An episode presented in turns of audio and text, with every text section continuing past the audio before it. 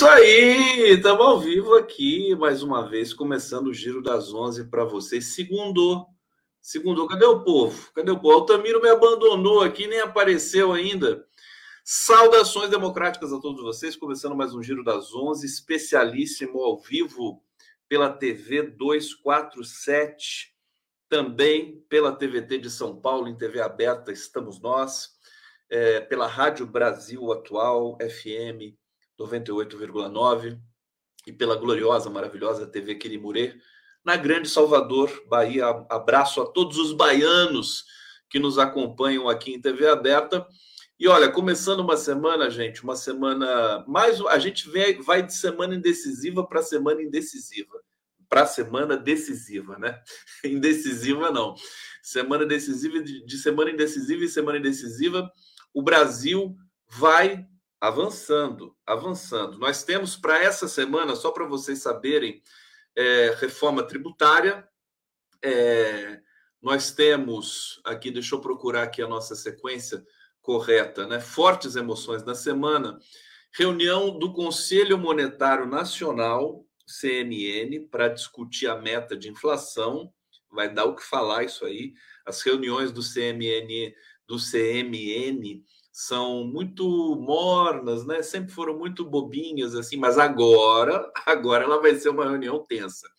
É, bom, temos aí a ata do, do Copom, né? Que está é, esclarecendo o cenário para a Selic. Nós temos a reforma tributária é, e o julgamento do Bolsonaro retomado. É, então são muitas coisas e tem todo esse esses bastidores aí do governo Lula é, é, o Centrão querendo o Ministério da Saúde, é o Arthur Lira fazendo. O Arthur Lira é uma pessoa tão correta, né? Vamos receber aqui o Altamiro Borges. o Altamiro, tão injustiçado, né? O Arthur Lira é uma pessoa tão honesta. Essa coisa de ficar acusando ele de kit robótica, agora vieram com um negócio de 650 mil reais aqui. Acho uma injustiça, mas vamos tocar o nosso barco. Olha só, a Polícia Federal encontrou anotações de pagamentos que podem incriminar a Lira e mandou para o STF o caso do, do, kit robótica. Tudo bom, meu querido Altamiro Borges? Segundou com Altamiro. O DCM lá não tem o sextou com. com bem-vindo. Com, com bem-vindo. Segundou com Altamiro aqui. Seja bem-vindo, né? Altamiro Borges. Tudo bom? Tudo bem, Cone? Tranquilinho, mestre? Feliz que nem pinto no lixo. Segunda-feira é minha. É, pois é, pois é, pois é. Um dos poucos brasileiros. Como todo brasileiro, né? Eu acho que o brasileiro gosta de segunda-feira. Ele só não fala. É, né? É. Né? então eu tô fora desse time. Segunda é uma desgraça. Segunda é dia de ressaca, pelo amor de Deus. segunda é dia de ressaca, é verdade. Deixa eu, deixa eu saudar o, o público que está chegando aqui para nos acompanhar, já com uma audiência muito forte, muito alta, agradecendo todos vocês, pedindo para vocês se inscreverem nos, nos, canais, no nosso coletivo, no canal da TV 247, e também pedir para vocês participarem aqui com as contribuições é, que nós temos aqui, na, as, to, todas as modalidades de contribuição na descrição desta live. Altamiro, o fim de semana foi tomado por essa coisa que a gente não sabia direito, que era o grupo Wagner. Você acompanhou isso? Eu fiquei, eu fiquei chocado. Sabe o que, que eu acho mais interessante? É que assim, o, a Rússia tem um, um, grupo de mercenários que atua. É, aí a gente fica sabendo que os Estados Unidos também tem grupo de mercenários, que a França tem grupo de mercenários. Todo mundo tem grupo de mercenário. E tá tudo bem. Pois é, pois é. Tudo bem. Será que o Brasil tem grupo de mercenários? só, só, se forem os mercenários de verde oliva, aqueles, por exemplo, que foram para o Ministério da Saúde com o Pazuello, só se for esses. Mas você não, você não ficou, você não viu, você é mercenário, tá tudo bem, a imprensa fala tal. É, é uma coisa ilegal, criminosa, né? É, criminosa, criminosa. Não, grupo de mercenários formado, por exemplo, nesse, nesse caso do grupo Wagner, formado com pessoas presidiários, né, que ganham a liberdade presidiários de vários crimes, ganham a liberdade para matar outros, né? Já tem uma, já tem uma, já são meio psicopatas, são chamados para esses grupos de mercenários. Agora, grupo de mercenário é antigo, né? Você tem, tem um belíssimo livro do. Como que é o nome dele? Não é do Ken Follett, quem chama Cães de Guerra, que mostra os grupos de mercenários na África. É, pela, pelo Reino Unido, pela França, grupo, pela Bélgica, né? grupos de mercenários na África não é, é do Frederic Forsyth, chama Cães de Guerra. É um belíssimo livro que mostra como atuavam os mercenários belgas na África, né? servindo ao governo belga, né? servindo aos governos da Europa. Né? Você tem um belíssimo livro chamado Backwaters, que mostra um grupo de mercenários que atua para os Estados Unidos. Né? Atua era uma empresa poderosíssima, depois foi muito denunciada nos Estados Unidos. Teve um livro que mostrou, né, deu um raio-x desse grupo de mercenários que servia ao governo dos Estados Unidos. Né? Aí eles desmontaram, não é que desmontaram, mudaram o nome desse, desse Black Waters, né? fragmentaram, mas continua existindo. Ou seja, o grupo de mercenários existe mesmo. Esse Wagner mesmo já, já tinha denúncia sobre a ação dele já há uns dois, três anos. Né? é, ação, em, ação em outros países, países da África, inclusive, né, é, que o, o, exército russo coloca como ponta de lança, é a turma que vai, vai levar tiro primeiro, né, é, é, é a turma para devastar. Né. foi uma, uma rebelião, né, esse grupo passou a ter muito poder na Rússia, né, na, nesse conflito da Ucrânia, foi para a linha de frente, né, se achou abandonado pelo exército russo, achou que o exército russo estava fazendo deles bucha de canhão. Esse, esse chefão, esse empresário, é um ricaço hoje, né? é um ricaço, é um negocista. Então, ele está, por exemplo, essa ocupação do Grupo Wagner na, em alguns países da África é para utilizar, para explorar os recursos naturais desses países que foram que estariam guerreando.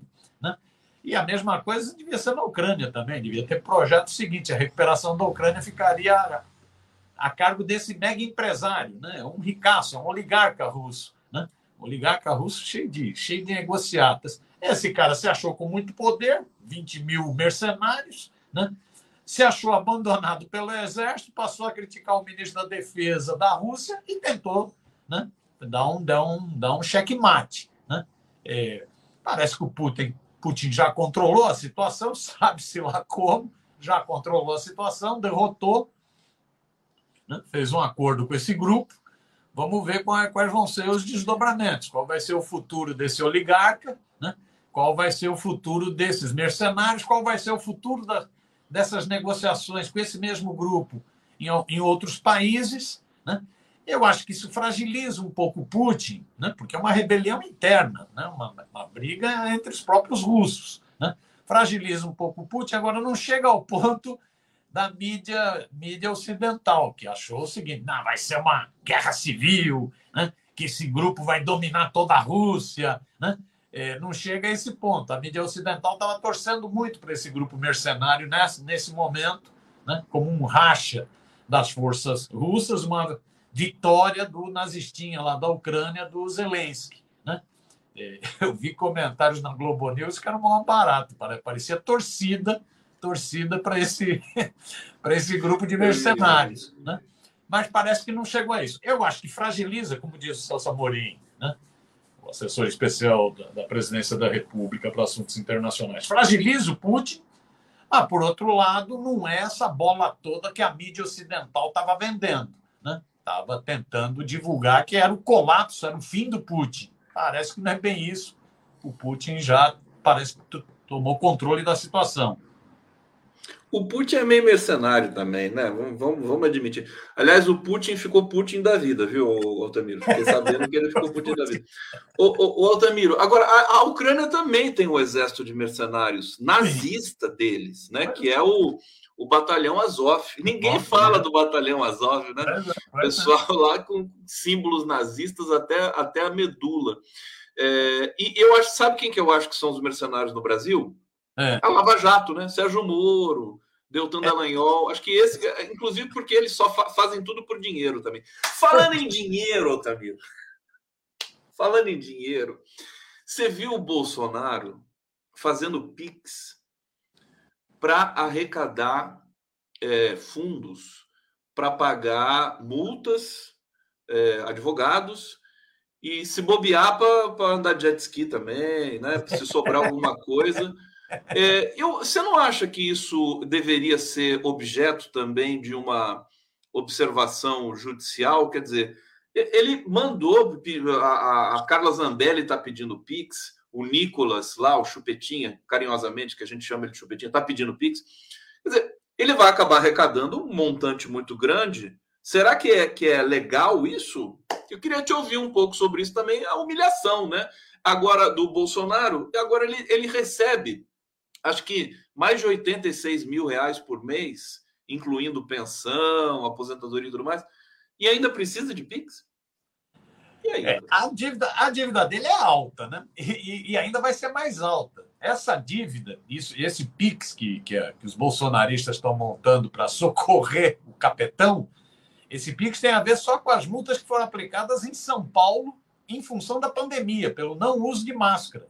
Ele teve sete ou oito processos em São Paulo, sete ou oito é, é, processos abertos pelo, pelo, pelo governo de São Paulo, por não usar máscara, por fazer concentração de pessoas em pleno pique da pandemia. É um milhão e pouco só com dívidas por não uso de máscara. Se você for juntar todas, todos os crimes que ele cometeu, vai dar muito mais multa. Essas talvez sejam as primeiras. Ele já teve, inclusive, já teve bloqueio de recursos, né? porque a Procuradoria do Estado já mandou bloquear cerca de 400 mil reais dele ele é bravateiro, diz que não está nem, nem ligando para isso, que ele conta com o Valdemar da Costa Neto para ajudá-lo, né? É, mas isso é um baque. Né? Então tem que fazer essa campanha de socorro ao fascista, socorro ao capetão. Né? É, vamos ver quanto que vai levantar. Agora, é isso. São multas referentes a um período de julho de 2021 a julho de 2022 referentes a multas por não uso de máscara na pandemia. Você imagina o que deve ter de vai ter de processo exigindo multa desse cara por motociata, por N crimes que ele cometeu. Né? Então vem essa campanha de socorro ao fascista, né? cabeçado por essas figuras que você levantou aí, falou aí com Nicolas, Zambelli e outras, outras, outros bolsonaristas raiz, né? outros fanáticos bolsonaristas. Vamos ver quanto que vai levantar. Eu acho que o temor do Bolsonaro é isso, ele vai cada vez se fragilizando mais. Né? Como, como você disse, quando essa semana, o quente dessa semana é que possivelmente amanhã ou quinta-feira no máximo é, esteja sendo aprovada a ineligibilidade do Bolsonaro. Ele vai ficar inelegível né? é, por oito anos. Né? Tanto é que já começa a se falar quem vai ser o substituto do Bolsonaro na extrema-direita. Vai ser o Tarcísio? Governador de São Paulo, o forasteiro, vai ser aquele empresário, o Gema, o Zema, de Minas, vai a ser. A, vai ser a Eu não sei mais qual é o apelido dela, se é Micheque, Micheque ou Miskeche. Vai ser a Michele? Não sei. Né? Também é, né? diz que agora até o Bolsonaro está repensando se é, é o caso de lançar alguém da, do clã para a presidência da República, já que ele está dando como certo que vai ficar inelegível. O desespero do Bolsonaro agora é que pelo menos o Nunes Marques não vote contra ele no TSE, para não ficar um placar de 7 a 0. Né? Eles querem que o Nunes Marques peça vistas para ganhar, ganhar mais uns dois meses. Né? Mas parece que o Nunes Marques já disse que não vai pedir vistas. Né? Então, o desespero é pelo menos não, não dar unanimidade no, no TSE. Então, Bolsonaro vai colecionando isso, vai colecionando, vai ficar inelegível, vai colecionando multas, vai ter que fazer PIX para Chuchu, haja PIX, PIX capitão, capetão, né? É, haja PIX, né? vai ter muito mais processos correndo, ele tem vários processos no próprio Supremo Tribunal Federal, ele vai passar a ter processos na Justiça Comum, na, na primeira instância, porque é pedir processo, é abrir processo, não tem mais imunidade, né? Então a, a situação dele vai ficando complicada. Tem que ver o que vai ser o futuro da extrema-direita no Brasil. Eu acredito, Conta, que ele ainda permanece com uma, um certo. Ele ainda permanece com um certo cacife, porque é isso. Ele foi o responsável por destampar o bueiro do esgoto fascista no Brasil. Ele é o responsável por essa coisa, esse sadismo né, da arma, do preconceito, do ódio, ele é responsável por destampar esse ódio na sociedade. Então ele permanece como uma liderança, só que agora sem, sem imunidade, com um monte de processo nas costas, né? Vamos ver como que o Valdemar, o Valdemar, que é o malandro, que é o presidente do PL, vamos ver como ele vai se aproveitar desse cacife que ainda o Bolsonaro tem. Mas eu acho que vai se instalar uma crise. O Valdemar não quer o Bolsonaro muito por perto, não. Ele quer, ele quer o ativo eleitoral. É Mas o Bolsonaro, ele mesmo, né?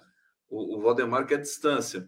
Porque tem um preço, né? Agora, Altamiro, é, o, o brasileiro é conhecido, né?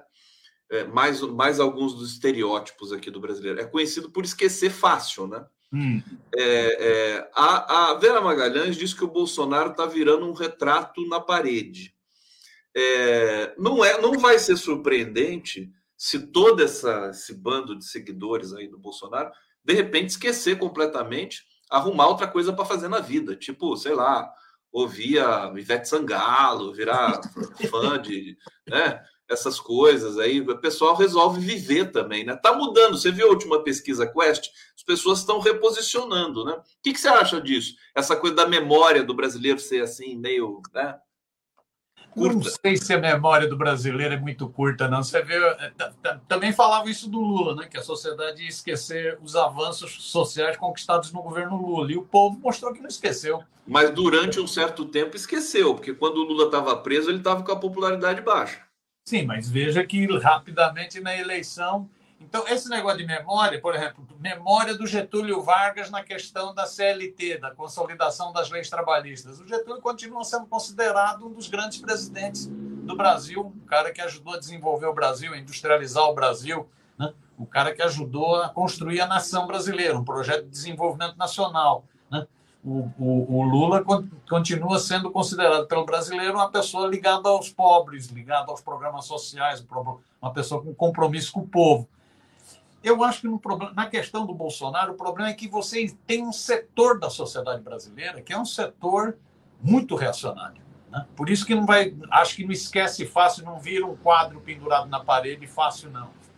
Você tem um setor na sociedade brasileira, a sociedade brasileira é escravocrata. Então você tem um setor na sociedade brasileira que é racista, forte. Né? Você, a sociedade brasileira é patriarcal, então você tem um setor na sociedade brasileira que é extremamente machista. A sociedade brasileira é violenta, então você tem um setor na sociedade brasileira que gosta de arma, gosta de matar, gosta de lixar, linchar. Né? Tem um setor. É um setor que a extrema-direita em certos momentos da história, consegue galvanizar, consegue impulsionar, consegue tirar do esgoto, tirar do inferno. Né? O Bolsonaro conseguiu isso. Então ele fica. Você tem um certo sadismo em um setor da sociedade brasileira. Né? Setor é, é, é, é que é isso, é preconceituoso, é ódio, é violência tal. O Bolsonaro. Sadomasoquismo, né? Porque eles gostam é. de sofrer também, né? Pois é, pois é, gostam o bolsonarismo conseguiu galvanizar esse setor. Então, o Bolsonaro, eu acho que é isso, ele está se desgastando muito, está se desgastando muito. É, vai ficar inelegível, é multa, né? multa por um, por um crime, crime gravíssimo, que é o crime de, de não usar máscara em concentrações, incentivar seus seguidores a não usar máscara. Ou seja, é um crime de genocídio. O cara é, é, é responsável por milhares de mortes no Brasil. Milhares de mortes no Brasil cara que foi responsável por debochar de vacina, não usar máscara. Ele, ele tá, esse, é, essas são as multas agora, só pelo não uso de máscara. Não uso de máscara.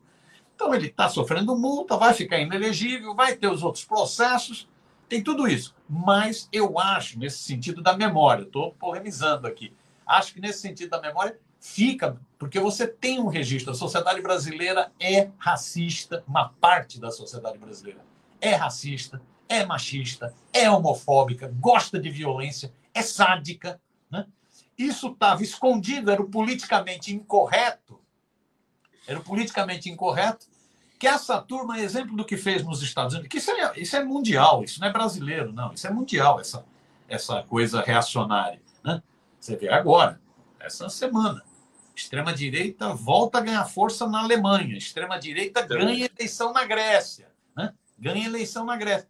Então, você tem isso nesse contexto do mundo, você tem uma parte da sociedade que, a, que é propensa a isso. Nesse sentido, o bolsonarismo se enfra... o Bolsonaro se enfraquece, mas eu não subestimaria o bolsonarismo, o fascismo na sociedade brasileira. Tudo bem, muito, muito importante você contrapor isso, né? Essa, esse estereótipo, né? Esse, na verdade, esse clichê né? da memória curta do brasileiro. Eu falei aqui clichê, né? É, mas todo clichê também merece atenção pelo, pelo imaginário que ele reproduz. Mas muito importante você você trazer esse perfil da sociedade, né? Dessa coisa do reacionarismo. Afinal de contas, a elite branca não esqueceu que é escravocrata. Ela está com a memória muito forte. Agora, lembrar que são as elites, né? Porque o povo trabalhador, o povo trabalhador brasileiro dá um, dá um show de bola, né? no, no, no, nas coisas, na, na, discussão política, até porque, viu, Altamiro, eu quero ver se dá tempo ainda de gente falar. É, o Brasil tá é incrível. O Lula tem muita sorte, é uma coisa impressionante. Né? a economia melhora com ele, assim, parece que é uma coisa irresistível, né? O cara tá na presidência, a economia, a inflação cai, o emprego sobe, salário sobe, o dólar cai, bolsa sobe. É uma coisa insuportável. Quer dizer, é um sortudo. que? É um sortudo esse cara. É um sortudo. Vai ter que jogar na cena o, o Lula, meu Deus do céu. Olha, deixa eu ir para o bate-papo aqui, professor Zé Neto. Aliás, pedindo para todo mundo aqui Mandem superchat para gente aqui, vamos, vamos, vamos, tumultuar esse negócio aqui. É, Bozo pedindo direitos humanos, a terra capota. O, o Bolsonaro está tá acionando cortes internacionais, o, o Altamiro. Está divertido de ver isso. Fernando Baez, selvagens cães de guerra. Nossa horta está aqui, ótima oportunidade para lavar dinheiro, o negócio do Pix, né? Eu acho que a justiça tem que, tem que ficar de olho nesse negócio do Pix aí, viu? É, Luiz Antônio do Amaral, engraçado, esse monstro não compra 51 imóveis em dinheiro vivo. Verdade. Né? Família Bolsonaro tem acho que 51 imóveis e agora vai pedir Pix? Como é que pode um negócio dele? Para comprar mais 51 imóveis? E Ana Decker está dizendo aqui: eu amo esse Miro. Ô, Ana, como assim ama esse Miro? Não, eu fico com ciúme aqui. Que coisa é essa? Como assim ama o Miro? Ô, Miro, obrigado. A gente, semana que vem, a gente está de volta. Tchau. Eu fico enciumado aqui, que coisa. Ô, Miro, ô, Miro deixa, eu, deixa eu trazer aqui. É, a gente vai falar da, da melhora da economia, mas antes é, tem aqui uma a situação do Campus Neto, né? Porque o Conselho Monetário Nacional vai se reunir essa semana também e pode é, rever a meta de inflação. É, muito se falou, depois da publicação da ata do Copom, que chegou a hora que, que as condições políticas para extração, né, para defenestração do Campos Neto foram dadas. Eu queria te ouvir um pouquinho sobre isso, porque eu acho que o Lula está com sangue no zóio agora com esse Campos Neto. E o governo demonstrou que tem a maioria no Senado, que é o que precisa para tirar esse sabotador do Banco Central do, da função que ele está ocupando nesse momento. E aí, Miro? Não, Conde, é isso. O Campos Neto, se bobe, se ele continuar nessa linha de sabotagem explícita, porque o que ele está fazendo é sabotagem explícita, ele está fazendo propaganda direta contra a economia do Brasil, para justificar os juros altos, para justificar grana para rentista, para banqueiro. Dane-se o povo, dane-se o país, dane-se o Lula ele está é um sabotador explícito. Se ele continuar nessa toada, daqui a pouco ele vai acabar tendo um papel positivo. Sabe qual vai ser o papel positivo? É que vai ficar evidente que a autonomia do Banco Central é um crime. Não pode eleger um presidente com um programa e ter, cuidando de política monetária, um sabotador. Não dá para eleger um presidente e deixar a economia na mão de um rentista, de um abutre financeiro, de um sabotador. Então, a tal da autonomia, se, se o Campos Neto continuar nessa toada de provocação, porque ele está numa toada de provocação, de sabotagem explícita, não tem cabimento nenhum você manter a taxa Selic a 13,75, sei lá quantas vezes, acho que já são oito vezes, seis vezes, manter né, com a inflação sob controle. Não tem cabimento nenhum você manter a taxa Selic nesse valor sabendo da inadimplência no Brasil sabendo da possibilidade de quebradeira de indústrias, de comércio. A menina do Magazine Luiza falou outro dia, vai começar a quebrar comércio. Porque as pessoas estão inadimplentes, não têm crédito, não compram. Então, essa postura dele, se ele continua nessa toada, ele vai ajudar a retomar o debate, não é só sobre meta de inflação, que é um absurdo essa meta de inflação fixada, né?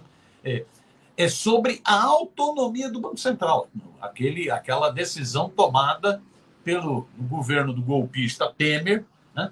de, e depois com, com, consolidada no governo do fascista Bolsonaro, né? de autonomia do Banco Central. Porque fica realmente, vai ficando evidente que não dá para ter um presidente eleito pelo povo e um Banco Central que caminha no sentido oposto, sabotando a economia. Eu acho que mais do que. Já começa, inclusive, a ter bafafá entre aliados do, do, do Bob Fields Neto, do Campos Neto, dizendo o seguinte: bicho, você está colocando em risco a autonomia do Banco Central. Ele, ele perdeu o apoio da Faria Lima, né? Pois é, ele perde, ele, ele perde apoio de uma parcela do setor produtivo, perde apoio de, um, de uma parcela do setor do comércio, pede apoio, inclusive, de uma parcela menorzinha do setor financeiro, porque percebe que está indo para o buraco. Né? E, e, então, a postura dele, essa postura de sabotagem, pode colocar em risco não é só a meta de inflação no Conselho Monetário Nacional, não. É a própria discussão. Pode voltar para o Congresso. Por que, que não pode voltar para o Senado? Vamos rediscutir a autonomia do Banco não, Central. E esse é o grande medo, é o grande medo do, do, das alas neoliberais, porque o Campos Neto está colocando em risco. Você está falando isso, eu estou só reiterando aqui, né? Está colocando em risco. Seria melhor até que ele fosse destituído e entrasse um novo presidente do Banco Central sem mexer na lei, não é verdade? É, o problema da destituição é que ela cairia na mão de um outro ultra neoliberal, talvez não tão explícito quanto o Campos Neto. Campos Neto é o Bob Fields Neto, né? Ele é um filhote do Bolsonaro e ele é um filhote, ele é um netinho da ditadura. Ele é um neto do Campos Neto, que era o homem da ditadura, né? o entreguista da ditadura militar. Né? É, então, ele é, mais, ele é mais ousado, ele é agressivo. Tanto é que começa a rolar, rolar a conversa que um dos presidenciáveis em, em Bolsonaro ficando inelegível seria o Campos Neto. Né? Que o republicano Edir Macedo, que é um bispo muito esperto, já está de olho no Campos Neto para ele ser o candidato do Republicanos à presidência da República. Porque ele é um sabotador, é um bolsonarista, é um homem do mercado financeiro, é um homem do Deus mercado. Né? E o Edir Macedo gosta muito do Deus mercado. Né? É, então, ele é explícito. Mas se ele cair, quem entra está na, na, junta do Banco Central Autônomo. Entra Mas peraí, ô, ô, ô, Tamiro, eu, eu não sei se eu estou entendendo isso aqui. É o seguinte: se o Campos Neto cair, não é o Lula que indica o. Não? É no Banco Central mesmo. É, no Banco é um Central diretor que assume? É o vice-diretor? Isso, que é o mais saber velho. quem é o vice-diretor, então.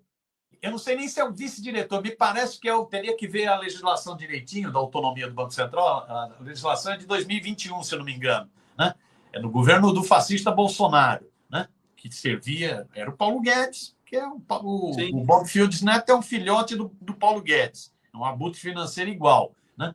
É, me parece que em ele saindo da presidência, quem entra no lugar é o mais velho no Banco Central Autônomo, que é outro neoliberal convicto também. O mais velho de idade, não, não de Isso, tempo de mais banco. velho de idade, exato, exato. Mas me parece, teria que ver direitinho a legislação, teria que pegar um, um especialista para ver. Se alguém que estiver nos assistindo souber, eu vou, eu vou checar isso no, nesse próximo intervalo aqui.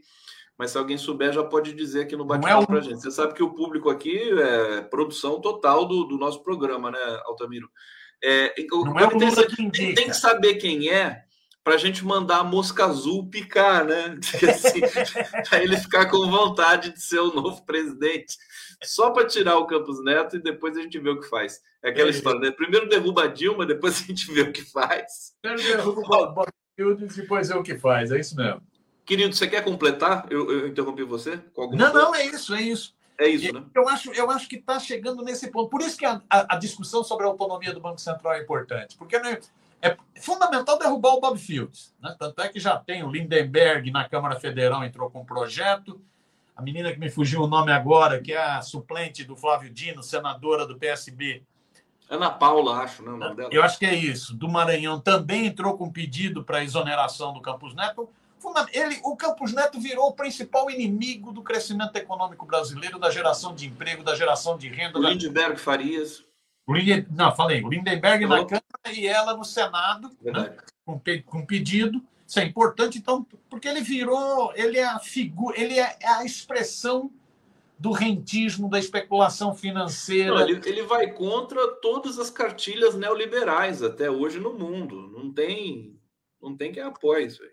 É, então ele é isso. Agora, de automático vai entrar a discussão seguinte: tá bom, tirou o Campos Neto, ótimo, excelente, vamos beber para comemorar, para beber morar, excelente, né? O Bob Fields foi defecado, mas entra o problema da autonomia do Banco Central, o que, o que é o que é um absurdo dos absurdos, e por isso que foi dado o golpe, e por isso que o Bolsonaro chegou ao poder, para servir exatamente ao capital financeiro. Né?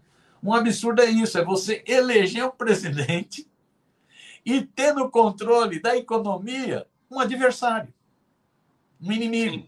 Né? Isso é que é um absurdo. Então, essa discussão da autonomia é que seria uma belíssima discussão a ser feita. Mas primeiro derruba, derruba o Bob Fields, depois a gente faz essa. Vamos lá, deixa eu ir para o bate-papo mais uma vez, o pessoal comentando aqui no Giro das 11, ao vivo, 11 horas e 31 minutos. Vocês estão nos assistindo na TV aberta também, São Paulo, na TVT, e o pessoal que está dos engarrafamentos em São Paulo também está ouvindo a gente pela Rádio Brasil Atual FM 98,9. Rasca Ed está dizendo aqui, sem imposto de renda no Pix, vira enriquecimento ilícito. O Bolsonaro está fazendo tanta lambança nesse Pix que de repente pode até falar: não, vamos suspender esse Pix aí, porque não dá mais, está tá virando uma bagunça. Hussein Brasil, imagine o Bacen autônomo com Edu Moreira presidente. Está aqui a sugestão, é, muito bom. É, Mauro Augustos, Campos Neto é o submarino Titã. Implo, se implodirá. Como diria Michel Temer, implodir-se-á o, o Campos Neto. É, o Sem Brasil. O Bacen não é autônomo, é dominado por André Esteves. Parece que o André Esteves é muito próximo do, do, do Campos Neto, né? Ricardo Pereira.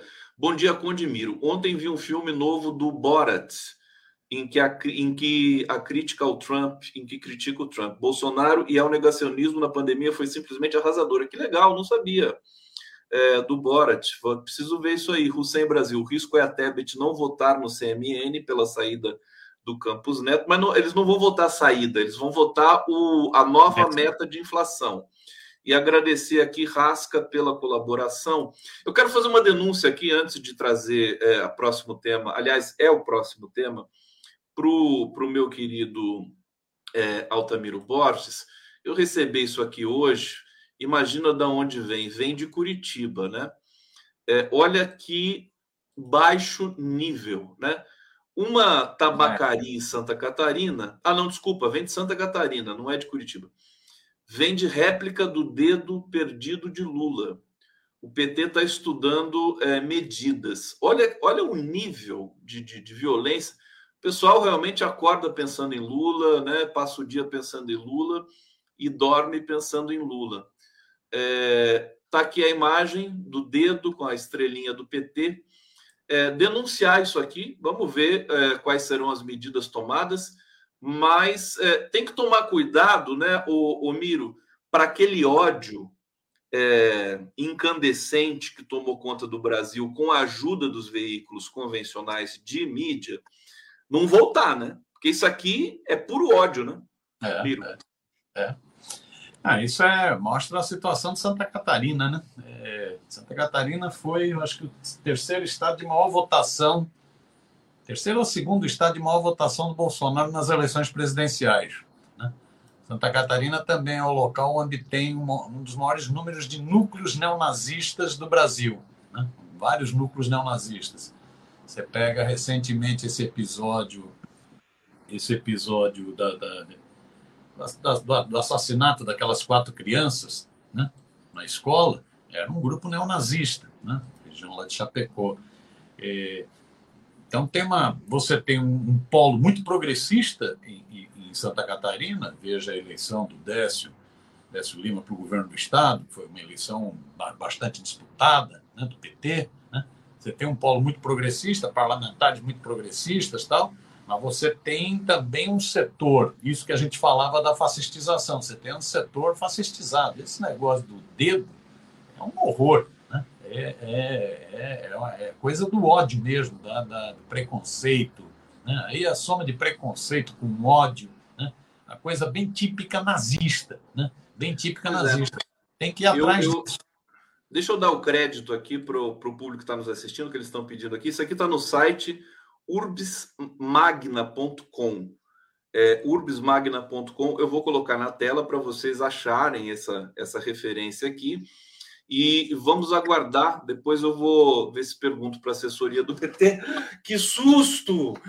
Nossa Senhora! A minha. Vem, cá, vem cá, dona. Vem cá, dona. Vem cá, dona. Vem cá. É, é a dona Luzia, é a é. minha cuidadora, tá? E ela veio aqui me avisar que acabou o gás e quase me matou de susto. Dá, dá isso todo mundo lá. Oi, tudo bem? Tudo bom? É o Altamiro Borges está aqui comigo. Tudo bem, tá beijão? Tem certeza? Tenho, tenho certeza. é, eu não sei, eu vou, eu vou ter que fazer o seguinte.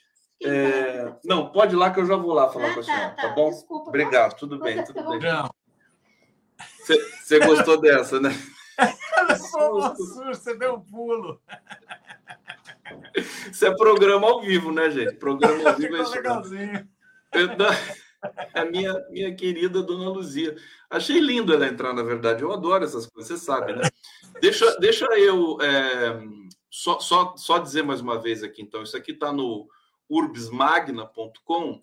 É, e, e vocês que estão nos assistindo, quer dizer, podem ajudar a denunciar esse tipo de ação, né?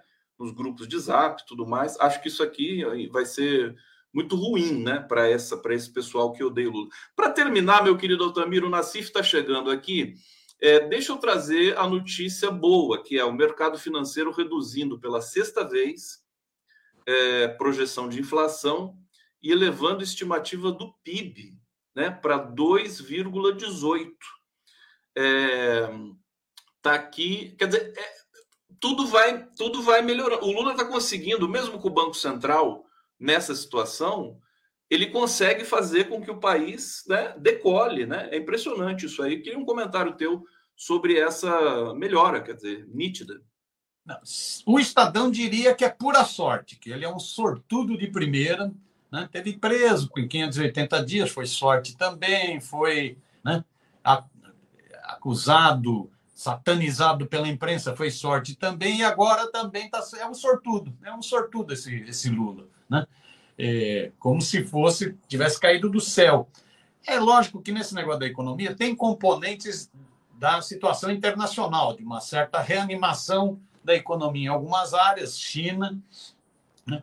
É, é, exportação de commodities, matéria-prima, né? produtos agrícolas, tem, uma, tem essa componente. Tanto é que no próprio crescimento do PIB, o fator de maior crescimento é na, na, na, na agropecuária. Né?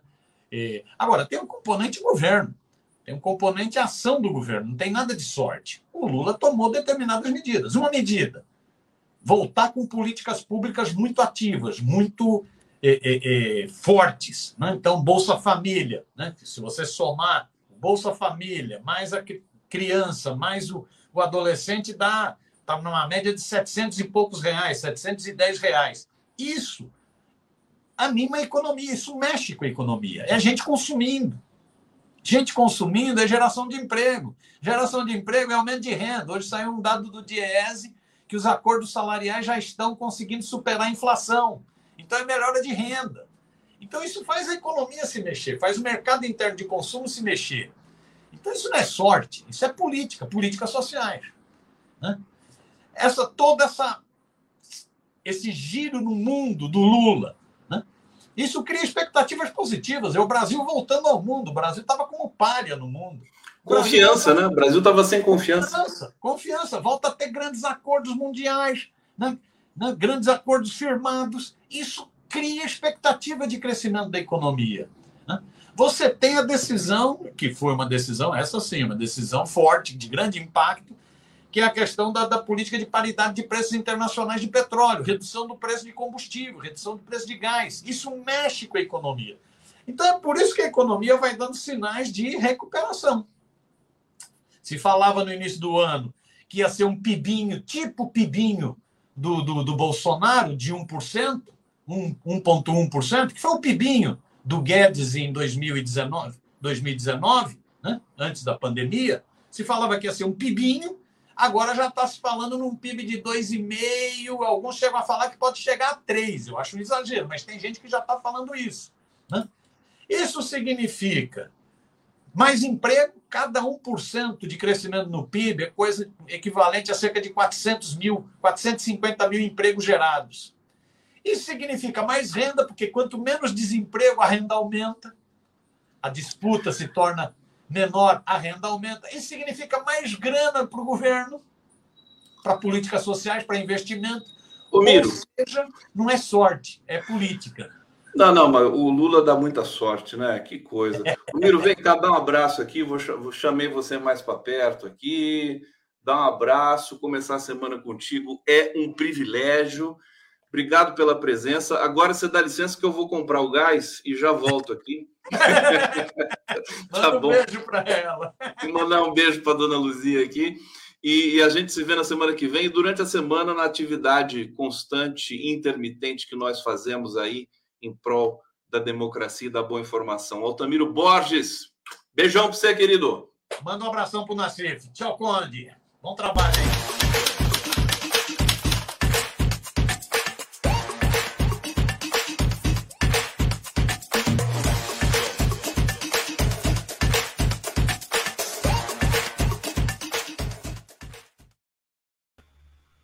Prazer de receber o Luiz Nassif aqui da manhã. A gente só se encontra à noite, Nassif. Agora vamos, pois vamos é, falar de manhã, ué. No, no começo da semana. Tudo bom? Ué, acho que o sol tá batendo demais aqui. Você tá iluminado, viu? Vou te contar. Olha lá. vamos, fecha a cortina. Fecha um pouco a cortina aí. Aí. Luiz Nassif. Olha, privilégio, bem-vindo aqui ao nosso giro. Saudações ao Luiz Nassif aqui no bate-papo, por favor essa legenda do nosso jornalismo, com toda, com toda a deferência que me cabe à sua pessoa, meu querido Nassif, e grande chorão da, Não, da música brasileira. Diga, meu querido. Eu retomei, viu? Oi? Esse, esse fim de semana eu retomei, viu? Retomou o quê? O, cho, o chorinho? É, eu tô com o dedo aqui meio, meio encrencado, mas deu para ir numa, num, num boteco aí fazer uma boa rodada, viu? E, e o bar do alemão fechou mesmo? É, vai fechar. Já, fechou, já mudou de dono, né? Mudou de dono. É, já mudou de dono. E ontem a gente foi ver um show aí que é uma, uma coisa extraordinária, né? Que é do, do Yamandu com um cantor português. Rapaz, mas que. Nem, nem, nem se fala do Yamandu, né? O Yamandu não, ele, ele não existe. O Yamandu, até o cantor português falou, ele, vai, ele tem que ser tombado aí como patrimônio universal. Né? É. Mas com o repertório, rapaz, aquele repertório pegando música antiga, música de Chico, música dos anos 40, aquele reencontro, linda, Brasil, isso, né? aquele reencontro com o Brasil aí que a gente está. Onde foi falei, esse show do, do Yamandu? Foi lá no Sesc Pinheiros. Sesc Pinheiros? É. O pessoal vai ficar interessado aqui. Será que ele vai se apresentar de novo? Não, rapaz, apresentou. Ele tá, foi o sexto é, show seguido. Rio Grande do Sul, é, Paraná, fez dois lá no Sesc Pompeia e vai tocar no Coliseu em Roma. Yamandu Costa, a gente precisa trazer o Yamandu aqui para bater um papo com a gente. Ô, ô Nassif, eu quero começar. É, você publicou uma matéria, uma super matéria nessa manhã, é, da dobradinha da revista Veja com o Centrão. Quero que você fale disso com a gente, porque está em disputa ali o Ministério da Saúde e, e, já na semana passada você já tinha denunciado que é, pessoal foi com, com, muito, com muita voracidade na Fiocruz para tentar Isso. atingir a Nízia Trindade. Isso. O que está acontecendo, meu querido Luiz Nassif? Fala para gente. Primeiro, deixa eu elogiar as análises do Miro. Aí o Miro está um senhor analista, viu? O Miro está incrível, né? Está tá incrível, tá, rapaz. Olha, pegou todos os pontos importantes da economia. Não, o que está acontecendo aí com, com com, com a, a, a, doutora Nízia e tudo, é o seguinte: o, o, o, Lira, eu acho que ele não está conseguindo atender a demanda de todos os seus comparsas aí, não tem outro nome para E o Ministério da Saúde é uma, é uma teta, como já mostrou em outros momentos. Né? Tem a FUNASA, tem compras de vacina. Você pega o, o, o, Barros, lá, o Ricardo Barros, nós denunciamos várias vezes aí. O Ricardo Barros, o que ele fazia, ele pegava remédios de alta complexidade, por exemplo, para tratamento de crianças com câncer. Ele rompia o contrato com o fornecedor tradicional, criava uma escassez. Criando uma escassez, ele podia fazer compras sem licitação. E comprava remédios sem eficácia, conforme nós já denunciamos. Ou seja, esse cara matou crianças com câncer. Você imagina por onde está. De repente começam os tiros aí. E daí ele, ele manteve essa, essa estratégia várias vezes no tempo do, do, do, do, início do banditismo, aí, que foi o governo Temer, continuou com o esquema no governo é, Bolsonaro, então, você tem todo esse esquema de compras de remédios aí que ele desenvolveu, no know-how de corrupção que ele desenvolveu, e tem a FUNASA, que é a Fundação Nacional aí de Saúde, que sempre foi um, é o DENIT da saúde aí. O Serra utilizava lá, ele contratava é, firmas de espionagem, contratou policiais federais, procuradores, para montar todo aquele esquema de espionagem dele. Então, digamos, como o, o, o Arthur Lira não, não, não consegue, é, não está conseguindo atender a demanda, ele, ele, ele, ele, vai se ferrar. Ele entrou, entrou em êxtase. Né? Vai em cima do Ministério da Saúde. O que, que eles fazem? Já começou a semana passada, sabe o que isso? Já começou a, sema, a semana passada uma. Sabe o que isso? Eugênio?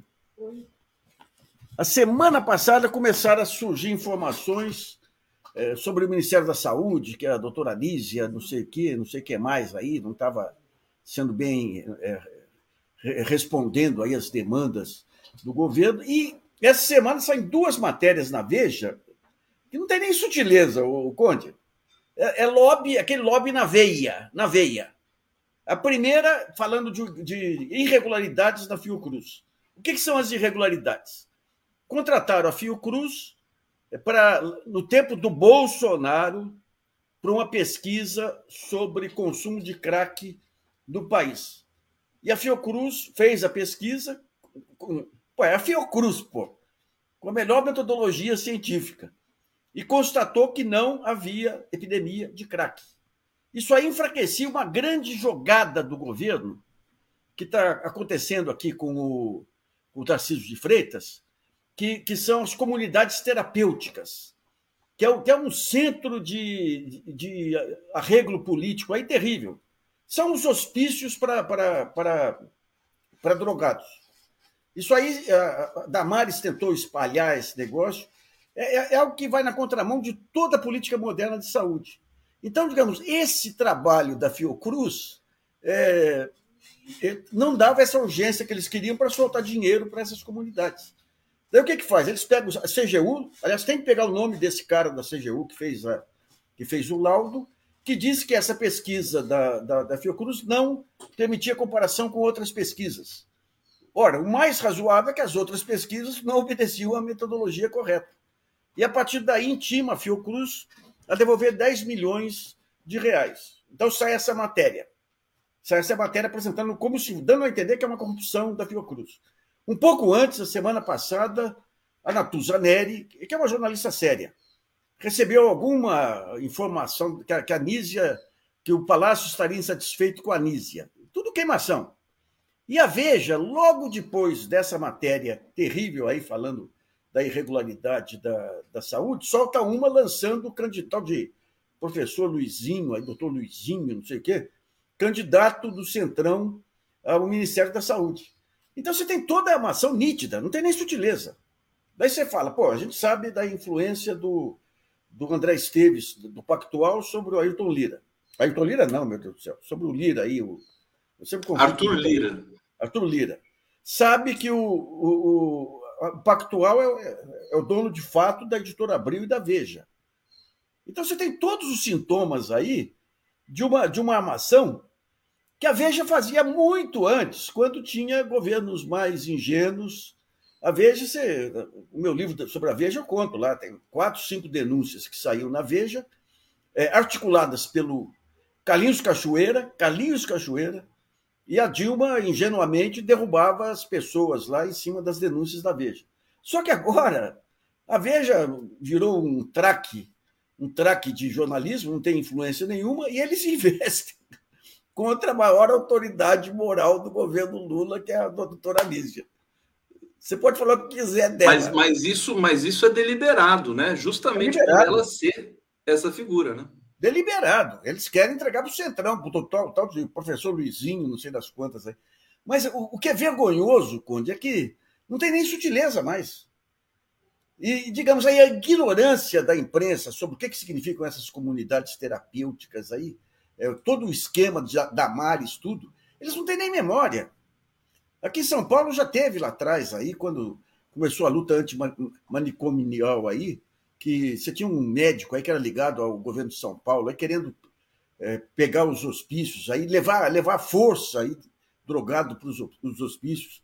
Isso é um horror, um horror. Eu recebi o, o Paulo Amarante aqui, que é uma das figuras é, mais que são que, que é referência no, no combate é, à, à, questão do, dos manicômios, né? E vou chamar ele de novo para falar. Ele denunciou muito essa questão das comunidades terapêuticas aqui. Agora, o, o Nassif, me diz se eu estou enganado. É, essa pressão em cima do Ministério da Saúde, é, pa, você acha que vai, vai dar muito trabalho para o Lula? Porque eu acho que a, a, a conjuntura está favorável para o Lula nesse sentido. Não, não tem, não é nem, nem, acho que não tem. A Veja pode se espernear, né?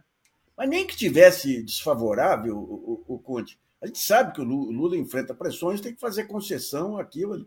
Mas se ele abrir mão, que ele nunca vai fazer, se abrir mão da saúde, é o fim do governo. Como ninguém supõe que o Lula seja um suicida político, é evidente que ele não vai fazer isso. Agora, as jogadas são demais, viu? Agora o Estadão entrou nessa fase de. Puta, eu tá vendo lá, diretora do Estadão soltando um Twitter é, governo Lula inaugura o Bolsa Família para, para o Congresso. Decisões do Congresso de contratação de parentes do Lira pelo Congresso, que não tem nada a ver com o governo Lula, coloca como se fosse o governo Lula. Vamos aproveitar e falar do Lula. Agora, do jeito que o Lula está com sorte, ô Nassif, então não vai acontecer nada com ele. Né? Lula... O que é importante nisso aí é revelar o nível o nível de degradação da imprensa e, e, essa parceria libidinosa entre mercado e centrão. É esse que é o negócio. Vem mais um processo para cima de mim aqui do, do, do, BTG, mas tem que, tem que abrir o bico. Essa é uma análise que a gente pode depois transplantar né, para a questão da sucessão e do nome da direita que vai ocupar as atenções aí, é, uma vez que o Bolsonaro está prestes a ficar inutilizado. Deixa eu ir para o bate-papo na CIF aqui no nosso Giro das 11. Hussein Brasil está dizendo: Máfia Lira Esteves, veja, quer desviar dinheiro da saúde. É, não é bem a Veja, a Veja quer dar força para o Arthur Lira desviar e tem outras contrapartidas aí, que é o controle da agenda do Congresso por ele, né? da Câmara. Perfeitamente. Ele está dizendo aqui: aeroporto está virando rodoviária, obrigado, Lula. Você viu os números? do, do, da venda de passagens? Você viu que saiu aí? Não, o, não, o Márcio França comemorando. O Brasil tem o melhor, melhor estatística desde 2015, desde antes do golpe, de, de voo, de crescimento de voo. Você vê, sabe o que eu ia te perguntar? E vou, vou te perguntar agora, que é o seguinte: chega até mais perto aqui para você, para eu conseguir chegar direito na, sua, na questão aqui. Esse juro alto que o Brasil tem, que é o grande empecilho né, para a economia, para o trabalhador e tudo mais. O brasileiro é muito criativo, né? Você sabe disso. Sim, sim, sim. Será que o brasileiro já não, não arrumou um jeito de, de, de driblar esse juro alto? Porque a gente está vendo a economia melhorar. Como é que pode é. fazer? O que você tem são, são dois, dois momentos aí. É, primeiro, está em cima de uma base muito, muito baixa. Então, você estava em 10, você cai para 2, vai para 3, você subiu você tem. É, agora, é, digamos, quem depende de crédito está morto. Esse é um ponto. Quem depende de crédito. Porque o governo ele tem dois desafios. Ele tem a Selic e tem o spread bancário também. Mas você tem, digamos, com Bolsa Família e tudo, um dinheiro que está sendo injetado, injetado na economia. Você tem aí um pequeno comércio para todo lado que ele tem, ele tem a caderneta ainda, não tem, não, não tem acesso ao crédito, né? Mas, por outro lado, mantendo essa, essa Selic e tudo aí, você tem grandes empresas aí que vão para o vinagre, né? que significam emprego, significam fornecedores e tudo. Né? Então, mas eu acho que o que tá, clareou aí, Conde, é que ficou claro, nítido aí, é uma coisa que a gente já apontava no começo, mas tem, ainda, ainda não havia caído a ficha com essa nitidez aí, que é o, o Campos Neto é um agente político. É um agente político é um ator político, ele está lá para inviabilizar o governo. E até gozado que o dia que eu escrevi isso, por coincidência, os republicanos pensaram em lançar o nome dele para. É um ator político. Não, não, é, não é mediocridade só que explica isso, é uma intencionalidade. Né? É uma Associada à mediocridade, né? Mas é. É, é. isso que nós temos aqui no momento. O, a Lila da Silva está tá dizendo aqui: caso o Campos Neto seja afastado, será substituído pelo diretor mais antigo. A gente estava especulando aqui com o Altamiro, né? Se, se essa questão, porque o Campos Neto a gente comentou até na live passada, Nassif, que as condições políticas estão dadas agora para o afastamento do Campos Neto. É. Né? É. As condições técnicas já tinham, agora tem as políticas, até porque o Senado está muito alinhado ao, ao, governo e ao Senado que decide esse afastamento. Agora, se o Campos Neto sair, quem que entra no lugar dele? Quer dizer, é o mais antigo. Isso, isso não vai deixar o afastamento do Campos Neto inócuo também para essa questão? Mas não sei, viu? Eu, eu, eu, não, eu não tinha essa informação, mas é, é bem provável que seja o mais antigo mesmo. Mas o mais antigo não tem esse empoderamento político aí que o Paulo Guedes deu para ele aí também, sabe? E tem, e tem o seguinte também, o mercado está louco, olha, está louco da vida com o Campos Neto, porque ele está inviabilizando a ideia do Banco Central independente. Você pega o Banco Central independente, é, que é uma aberração, e coloca nas mãos de um cara sem nenhum, nenhum desconfiômetro, então desmoraliza a tese do Banco Central independente. Então, é, eu acho que, não sei, entrando um, um, segundo, vai ter mudança agora na, na, na, meta de inflação também.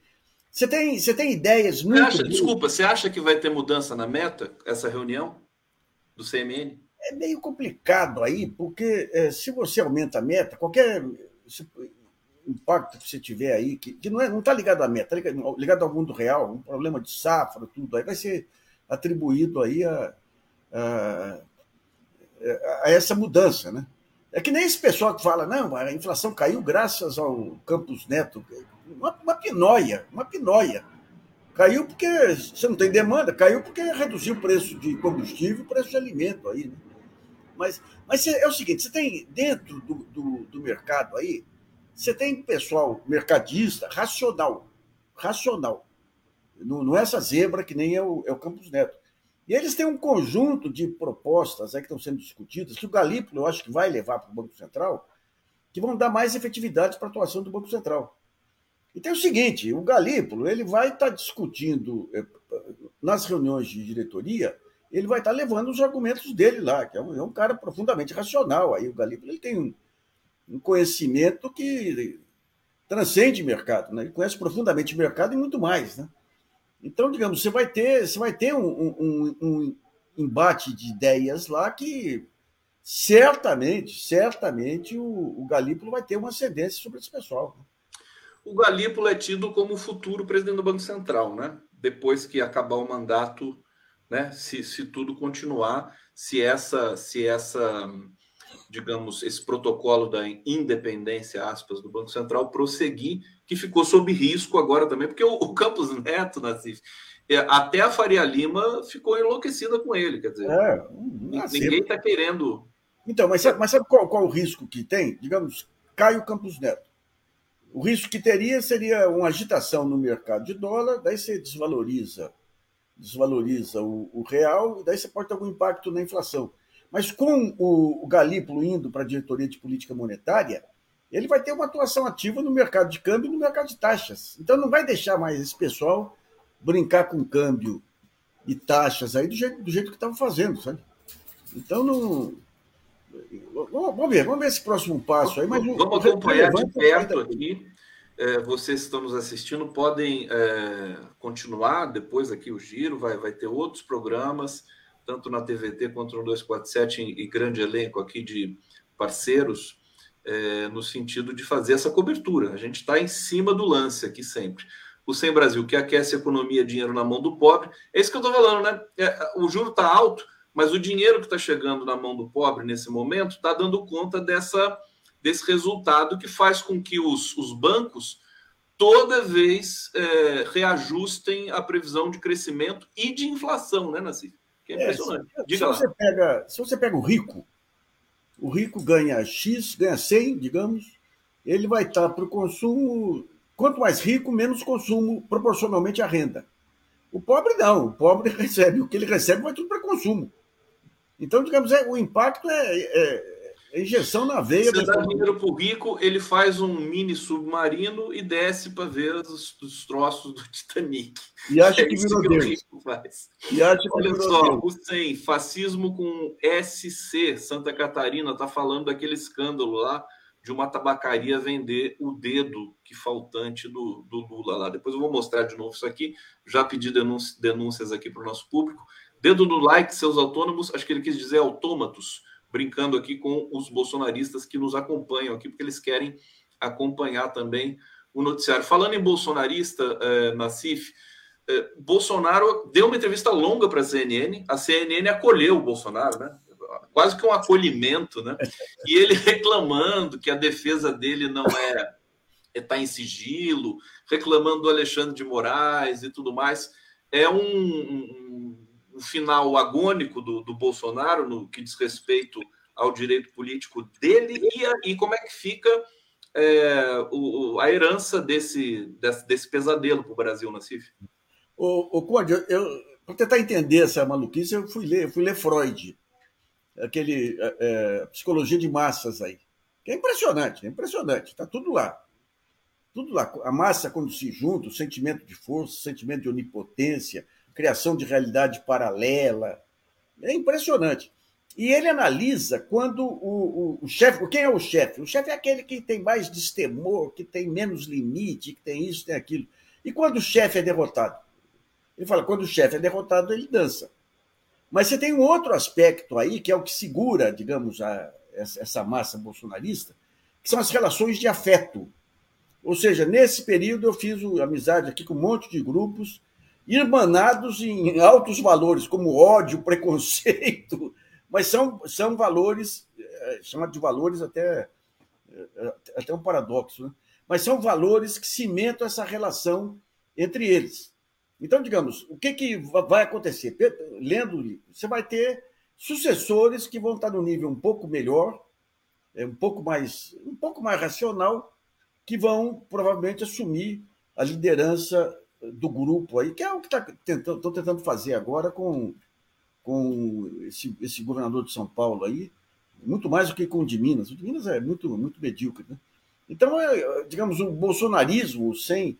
Agora, o, o, o, Bolsonaro era o cara que emulava o, o, cidadão, aquele cidadão comum, aquele que costa o saco em público, que, que mas, é, é inegável é... o apelo popular que ele tem e vai deixar um vazio aí, né? Vai deixar um vazio. Vai deixar um vazio. Porque o Tarcísio não tem esse apelo, ninguém não, outro não. tem. Nem os filhos dele, nem a Michelle. É, a Michelle também provavelmente vai ser, vai, vai ser empichada também. A Michelle tem, tem mais jeito, ela tem mais jeito de, de, de, de civilizada, assim, embora seja uma jogadora. Já pensou a Michelle Bolsonaro debatendo com Lula? O nossa Senhora. Nossa Senhora. E com a, e com a Damares, com a Damares servindo de ponto lá, né? Isso, a Damares de vice ali, né? Gente, mas a gente não pode duvidar mais de nada, né, Nassif? Porque depois do. Diga, diga. É, é gozado. Quando você pega Estadão e outros, o que esse pessoal tem? Eles têm a síndrome da terceira via. Então a avaliação deles é o seguinte: o Bolsonaro está morto. Sem o Bolsonaro, o, o, Lula, o, Lula, o Lula fica sozinho. Então, abre espaço para que o antilulismo seja assumido pela terceira via. Daí toca, caçar, põe classificado lá, procura esse candidato à terceira via, daí vai o Hulk, daí vai. Olha, é patético. E quando você vê a terceira via, aí, o tal do Felipe Dávila e tudo, mas não tem nenhum, mas nenhum sentimento de país, de, de, de, de pobre, de pessoa são, são, A gente fez um debate na semana passada, não me lembro quem com quem que eu estava debatendo, que é tanta gente, mas assim, que a, as elites e, e a imprensa convencional vai defender a tese da terceira via de novo. Tem espaço para isso, Nassif? Eu acho que não. Eles estão apostando aí, eles estão apostando nisso, né? Quem, por que, que o Bolsonaro cresceu? Por causa do antilulismo. Se cai o bolsonarismo, então não, o Bolsonaro não, não, representará mais o antilulismo. Então, é, com o Bolsonaro em queda, então vamos estimular o antilulismo para que entre aí uma, uma, uma uma terceira via. Mas quem é a terceira via? Você não tem um... Esse pessoal é impressionante. Rapaz. Eles dominam o Banco Central, mas não tem a menor ideia sobre o que, que é o país, o que, que é o povo, o que, que é. Que o Bolsonaro tinha muito mais. O Bolsonaro representava o, o, o grotão aí, o, o, grosso, né? mas, mas representava. Agora pega o almofadinha, Felipe Dávila, esse pessoal do novo aí, o, Aquele outro lá, que eu esqueci o nome agora, que sumiu agora. O, o, como é que é? Que era do. que foi candidato a presidente, né? É. O Amoedo? Não. Amoedo. Nossa senhora, eles não têm nenhuma noção de povo, não tem. Tem, tem muito comentarista da CNN que vai sair candidato aí, né? nas próximas eleições. tá, vai. Não, vai, vai mesmo. Você tem essa direita que eles estão estimulando lá agora aí. Mas, rapaz, agora o problema também, na outra ponta, é a dificuldade do próprio PT aí em, em, em se rearejar. Esse é o ponto. Esse é o ponto. O PT, ele, qual foi o grande problema, do, do, do, um dos problemas do governo Dilma? Foi se fechar para tudo quanto fosse força externa. Movimento social, fazia, mesmo no tempo do Lula, belas políticas que, que eram feitas sem participação. Então, quando que o Lula explode? Em 2008 a 2010, quando vem as conferências nacionais e o conselhão ganha uma baita, uma baita musculatura, e daí junta todo mundo. Junta empresa. Ali, ali, ali você começa a pensar projeto de país. Porque você tem o trabalhador, você tem o movimento social, você tem o industrial, você tem o banqueiro. Né? Então ele vai ter que retomar isso aí, retomar isso aí. E não, não tem essa história de salvador da pátria, não. Ministro que quiser definir política sem. Aliás, eu recebi algo agora que eu nem. Eu não cheguei a, a ler ainda, porque acabei de. A hora que começou o programa. Que esse negócio do PPA, o Plano Plurianual Participativo, que é algo bem interessante. O que é o Plano Plurianual? Aquele que vai definir as prioridades para os próximos cinco anos. Quando a Dilma entrou, na véspera do final do governo Lula, o pessoal, tinha um pessoal do planejamento que me convidou para uma palestra lá, e eles mostraram esse protótipo de PPA participativo usando a internet. Então, o que, é? Você define lá, você, tem que ter uma estrutura de gastos, tudo. Aquilo que é liberado, você, você expõe a, a, a, opinião pública. Eles iam colocar o TCU junto, porque o TCU é bom avaliador de, de, de eficiência, eficácia locativa e tudo, e ia consultar a opinião pública. Mas a Dilma entrou, deixou de lado isso. E agora, aparentemente, está voltando aqui, porque eu recebi aqui um, um, um PowerPoint e, e, e um endereço para votar. Então, esse esquema participativo, Conde, essa é a saída. Você pega. Eh, outro dia eu mencionei universidades americanas discutindo. E o, e o PT tem expertise para isso, né? Ele tem que voltar a se arejar. Ele tem que voltar a se arejar. Ele tem que ser mais Gilberto Carvalho e menos Rui Falcão. Sabe, a burocracia. O Gilberto é o cara que tem a cabeça efetivamente. E outro dia saiu um estudo de uma universidade americana falando da falência das, da democracia ocidental. E falava a única maneira de salvar é buscar exemplos de participação fora do Ocidente. E o Brasil é fora do Ocidente. Não, o PT tem tudo para implementar uma nova, um, um, um, novo padrão né, de, de governança. A hora é essa, né, Nassif? Eles analisam vários países no sistema de participação e falam o melhor modelo são as conferências nacionais do Brasil. E o Lula já tem essa experiência. Então, ele trazendo as conferências nacionais, robustecendo novamente o centrão. Você tem várias, várias. Eh, e um ponto importante que eu tenho chamado a atenção: ele tem que dar um jeito de atrair para a construção do país essas estruturas de interior que são capilarizadas, tipo associações comerciais, Rotary, Lions, que esse pessoal, eles são sem Estado também. Eles sofrem os efeitos das políticas públicas que são definidas na Faria Lima. Não das políticas públicas, da política econômica, que é definida na Faria Lima. E esse pessoal virou, virou alvo fácil do bolsonarismo. Então tem que dar um jeito de aproveitar essa rede que tem de associações comerciais, tudo. Por exemplo, vamos pegar aqui São Paulo. Você tem o centro da, da, das indústrias aqui que está montando evento em tudo quanto é cidade interior, com, com pequenas indústrias, para digitalizar essas pequenas indústrias. Então, você, tem a estrutura de Banco do Brasil, que é, que é nacional, que conhece tudo do Brasil. Você tem essas estruturas aí que, que podem ser chamadas, não é para apoiar o Lula, para apoiar PT, é para ajudar a construir uma política pública.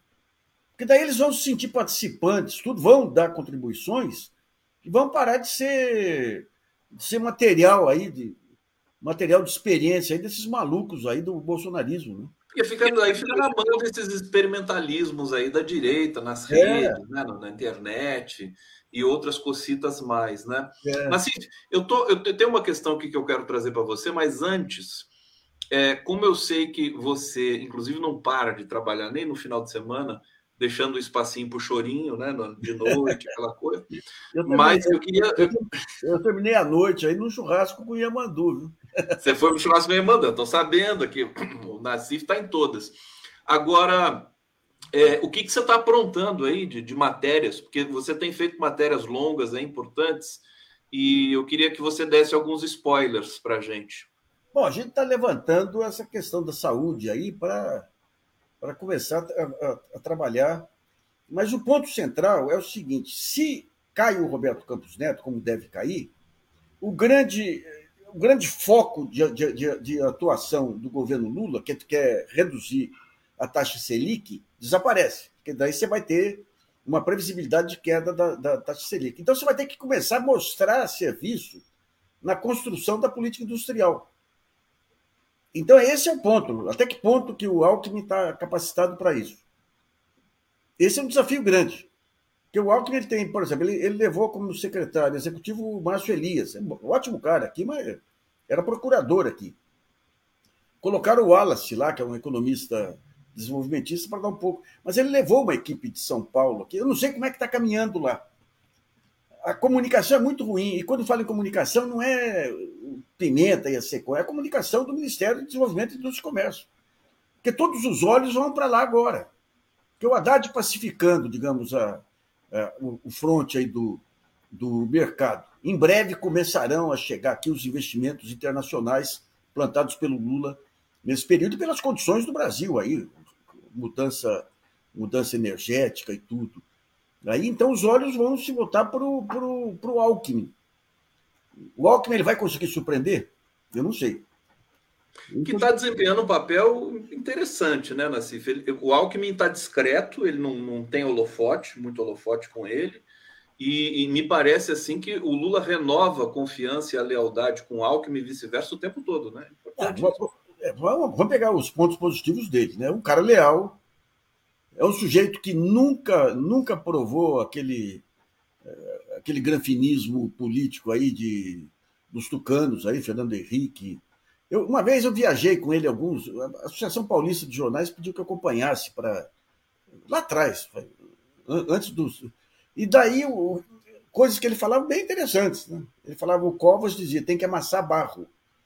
Você tem que na cidade entender. Ele, ele tem esse sentimento. O Covas é o, sempre foi o grande modelo para ele. Tanto que ele tinha aquele negócio de ir no, no, bar, comer pastel e tudo. O pessoal acha que é demagogia. É, é uma forma de, de identificação com, a, com, com, com, com, o povo e tudo. Né? Então ele tem essa, essa vantagem, tem a vantagem de ser discreto, tem a vantagem da lealdade e, e, e sabe onde que está a lealdade. Porque ele foi traído duas vezes do PSDB, duas facadas, do Serra e do, e do Dória.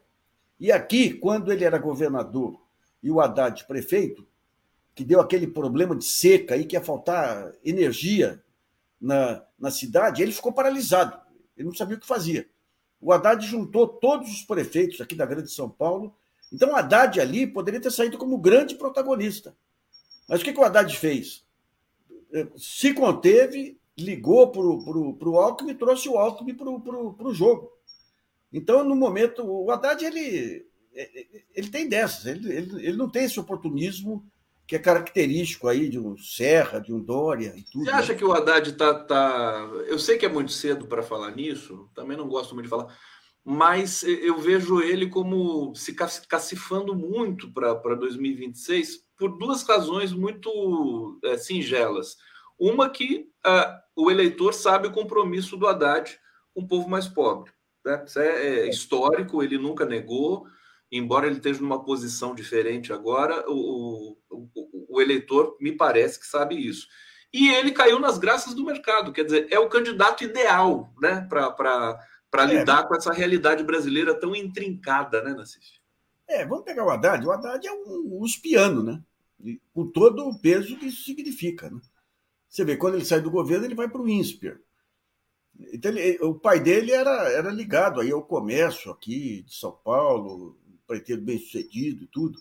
Então, o mundo do Haddad sempre foi esse. É, o, cara, o cara que se formou em economia na USP, em direito do Lago São Francisco. Não é pouca coisa. É um intelectual de peso. Então, o mundo dele é o, é o mundo do, do Monte Líbano, do Clube Monte Líbano.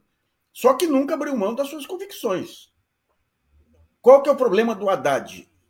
Uma coisa que uma vez um alto um alto comandante do PT me falou. Ele não gosta de povo. O que, que não é que não gosta, o que, que significa isso? Ele, ele, ele não gosta de fazer esse populismo, esse populismo que o político tem que fazer. Ele não gosta. Então, digamos, todas as políticas públicas dele aí, em educação, tudo, ele chamava setores da sociedade, mas, mas, não, mas não, ele não tinha paciência para, para ouvir a base, a base. Isso aí fez diferença muito grande em São Paulo. Acho que eu, já, eu tenho um primo que era do Conselho de Saúde da Vila Maria, falou: nossa, o que o Haddad fez aqui, mas eles gostam mais do. do daquele que foi prefeito lá, o Brimo lá, o, do que do Haddad, porque o cara vinha aqui. É o Kassab. O, o Kassab vinha aqui, sabia o nome das pessoas, cumprimentava, perguntava como vai. Agora, já que você tocou nas eleições na, na cidade de São Paulo, em 2024, ontem eu vi uma, uma nota que, que mostra um pouco a temperatura dessa, dessa expectativa, porque o, o PL do glorioso Valdemar da Costa Neto, uma pessoa tão correta, né? O PL, ele, ele acordou com o Nunes, né? Que é o atual prefeito. E a militância é, é, bolsonarista raiz não quer isso. É. É, eles, porque, porque o que, que acontece? Na, aí é o Bolsonaro virar o retrato na parede mesmo. Não vai ter representante em São Paulo como é que você vê essa situação, esse impasse aí? O Bolsonaro, ele.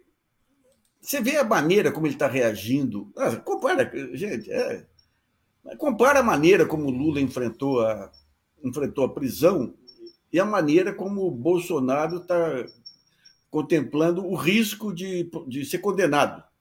É um poltrão, é um poltrão, é um fraco. Então, digamos, as entrevistas dele que ele dá quase pedindo socorro aí, agora vai pedir socorro de Pix aí, os filhos. Essa, essa história do Pix é cabeluda, hein? É, os filhos. Ele precisa justificar renda. Então, o que, que o Eduardo fez outro dia aí? Disse que ia vender camiseta do, do pai, com a foto do pai, é para justificar a renda, porque ganharam muito dinheiro nesse período aí. Né?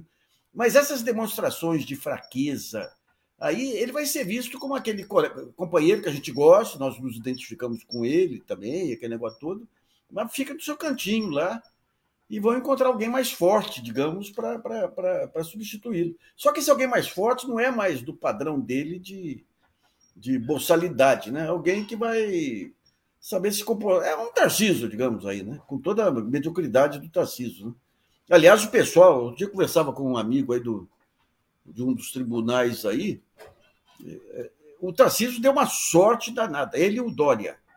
Porque quando teve a divisão do. É, é quando tiraram o, o, o, imposto da gasolina, foi feito aí uma. ia ter uma compensação em cima do ICMS. E o Bolsonaro não quis, porque disse que, como São Paulo é, era, era o maior ICMS, essa regra ia beneficiar o, o Dória. Então fez, uma, fez um, um, um, um proporcional único para todos os estados, levando em conta a queda da, queda da arrecadação do ICMS, fundo de participação e tudo. Então veio uma dinheirama para São Paulo que, que o pessoal nunca, nunca se deu conta.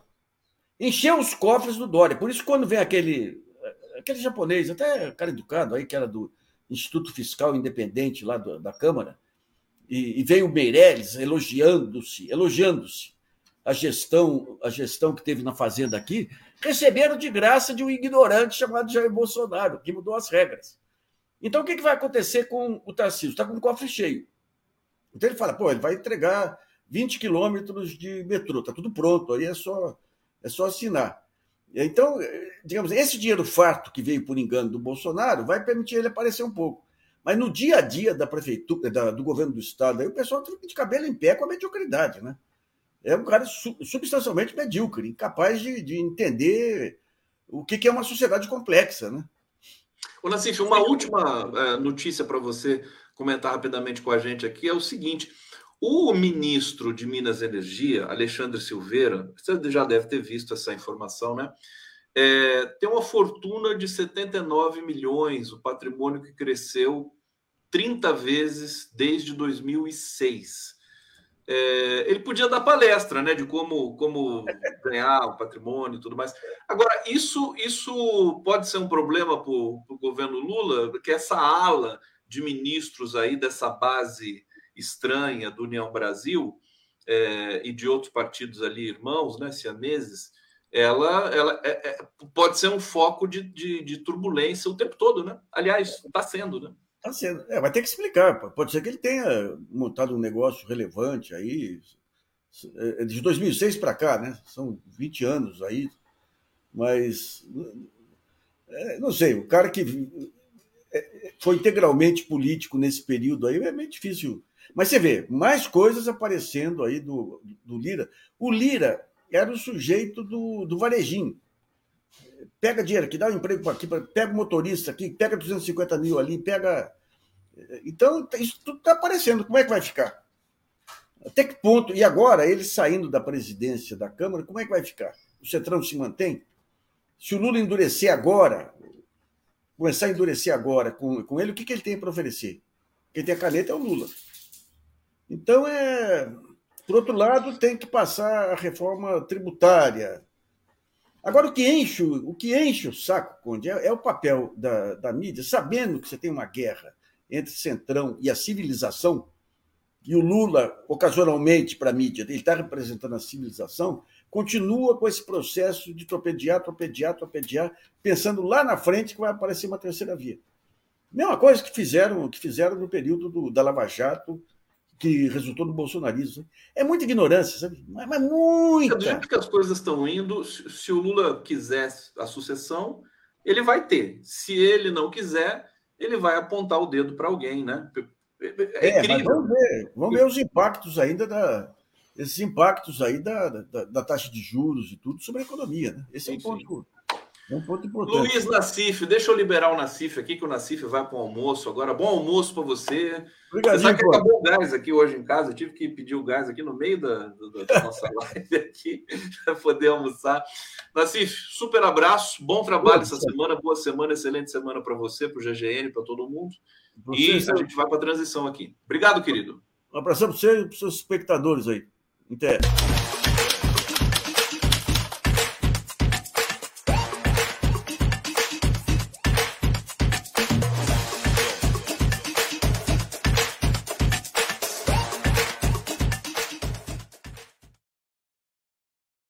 Estou aguardando a nossa próxima convidada aqui, Elenira. Elenira sumiu aqui, estou esperando ela chegar. É, enquanto ela não chega, eu vou aqui é, lendo os comentários com vocês e fazendo outros comentários e destacando aqui as notícias que vão chegando de última hora para a gente aqui no nosso portal Brasil 247, também no Rede Brasil Atual. Olha só o que é a nossa manchete nesse momento.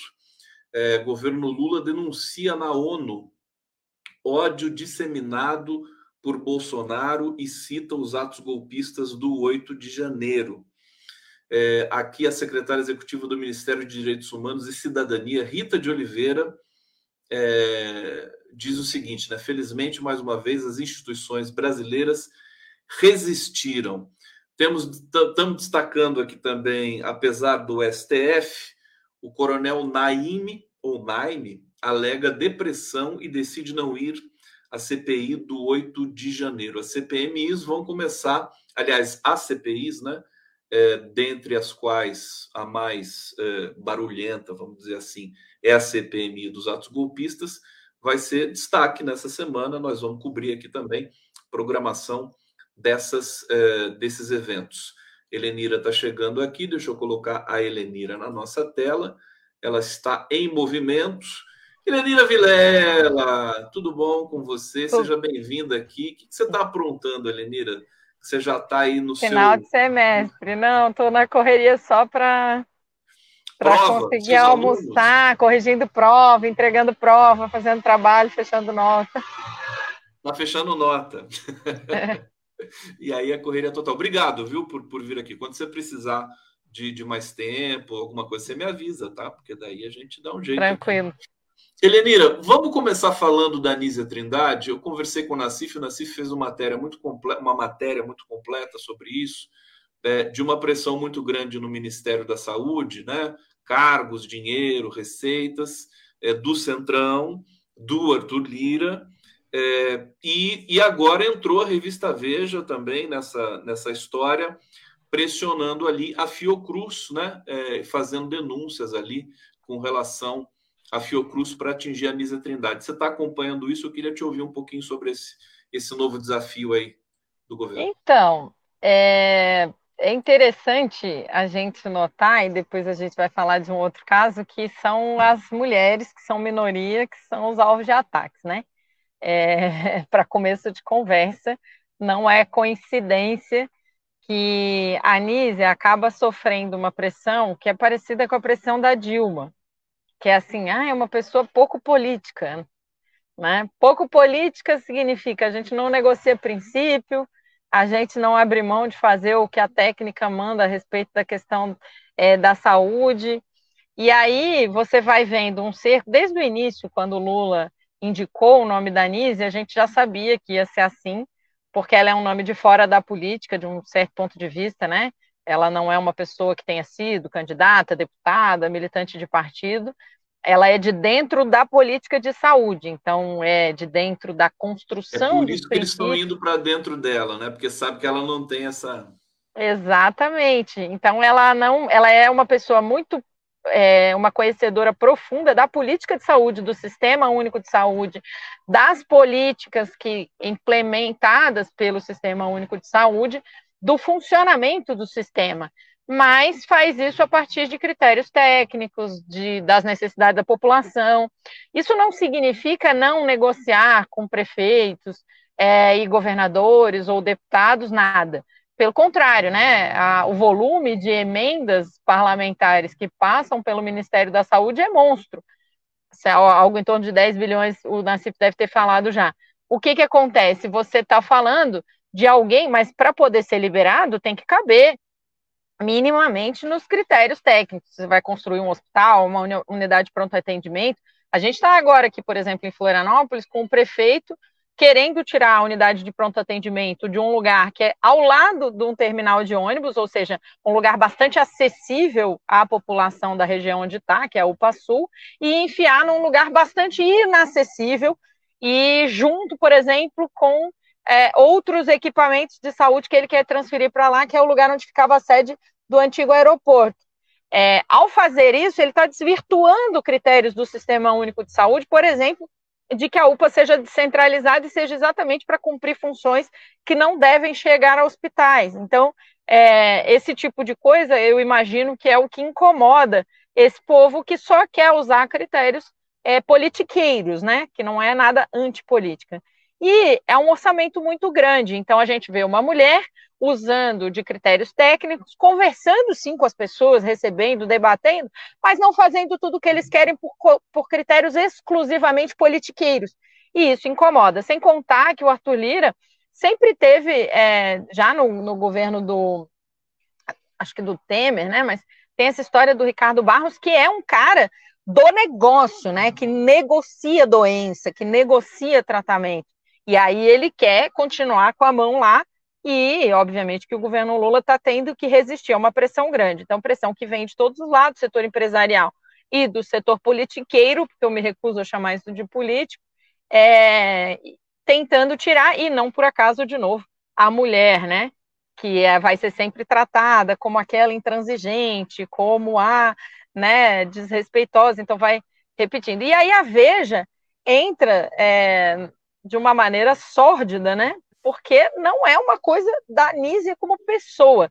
O que eles estão falando é uma denúncia que trata de um valor que foi aplicado numa pesquisa e que essa pesquisa foi considerada por algum, pela CGU do Bolsonaro como uma pesquisa não conclusiva ou que não chegou a determinados é, resultados que seriam, segundo eles, necessários. Mas aí o que, que acontece? Primeiro, não é a pessoa dela. Segundo, a pesquisa foi feita, tem os resultados, ele só não alcançou alguns critérios técnicos.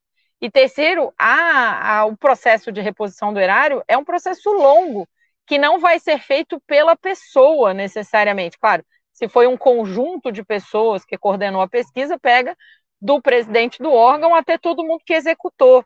Mas isso dá um processo longuíssimo. Então, é obviamente uma manipulação da Veja, que funcionando como um panfleto, né, como uma agência de publicidade de interesses de setores econômicos, está fazendo para contribuir aí na campanha de ceder o Ministério da Saúde para os politiqueiros. Bem-vindo a aquela velha conjuntura de que a revista Veja, a Folha de São Paulo, a Globo vão, vão jogar verde para colher maduro, no sentido de sabotar o governo. Melhor assim, né, Helene? Eu estava com saudade disso. Né? Não é? A vida era melhor quando a Veja tentava sabotar o governo o tempo todo e não conseguia. Mas até que um dia ela conseguiu. Esse é o problema. Né? Agora, como é, o Lula tem sorte, jeito, né? viu, Helenira? Como o Lula é muito sortudo, é, assim, sem brincadeira, a, a Anísia, acho que ela não é, é, é, ela, ela é forte para receber essas pressões. Né? Ela não parece uma, uma figura assim, né? só tecnocrata. Não, ela me parece uma pessoa forte. E até porque também é, é uma mulher, né, Elenir? Sempre as mulheres aguentam mais, né? Que, que a gente queria não, né? Mas não dá opção. Não, a gente tem que lembrar que a Anísia estava à frente da Fiocruz sofrendo toda a pressão do negacionismo bolsonarista da extrema direita durante a pandemia, e ela segurou a onda, né, de ministérios da, da saúde completamente negacionistas, tentando pressão para que a Fiocruz deixasse de cumprir o seu papel social, é, que a Fiocruz mentisse a respeito de esse, todo esse pacote de, de medicamentos, é, tentou pressionar a Fiocruz de várias formas para a Fiocruz não entrar Congelou Helenira, possivelmente porque alguém ligou para ela. Vamos aguardar De produção de vacina, e ainda assim, é, ligando, é, pessoas como a Anísia e como a Margarete Dalcomo que estavam bancando a, a, o posicionamento corretíssimo, né? Salvou muitas vidas o fato dessas mulheres fortes terem bancado, e de toda a equipe da Fiocruz, que é uma equipe muito boa, né? Fiocruz é uma das instituições reconhecidas internacionalmente do ponto de vista da pesquisa, mas da política pública também. Então, elas já resistiram a muita pressão, não é nenhuma novidade.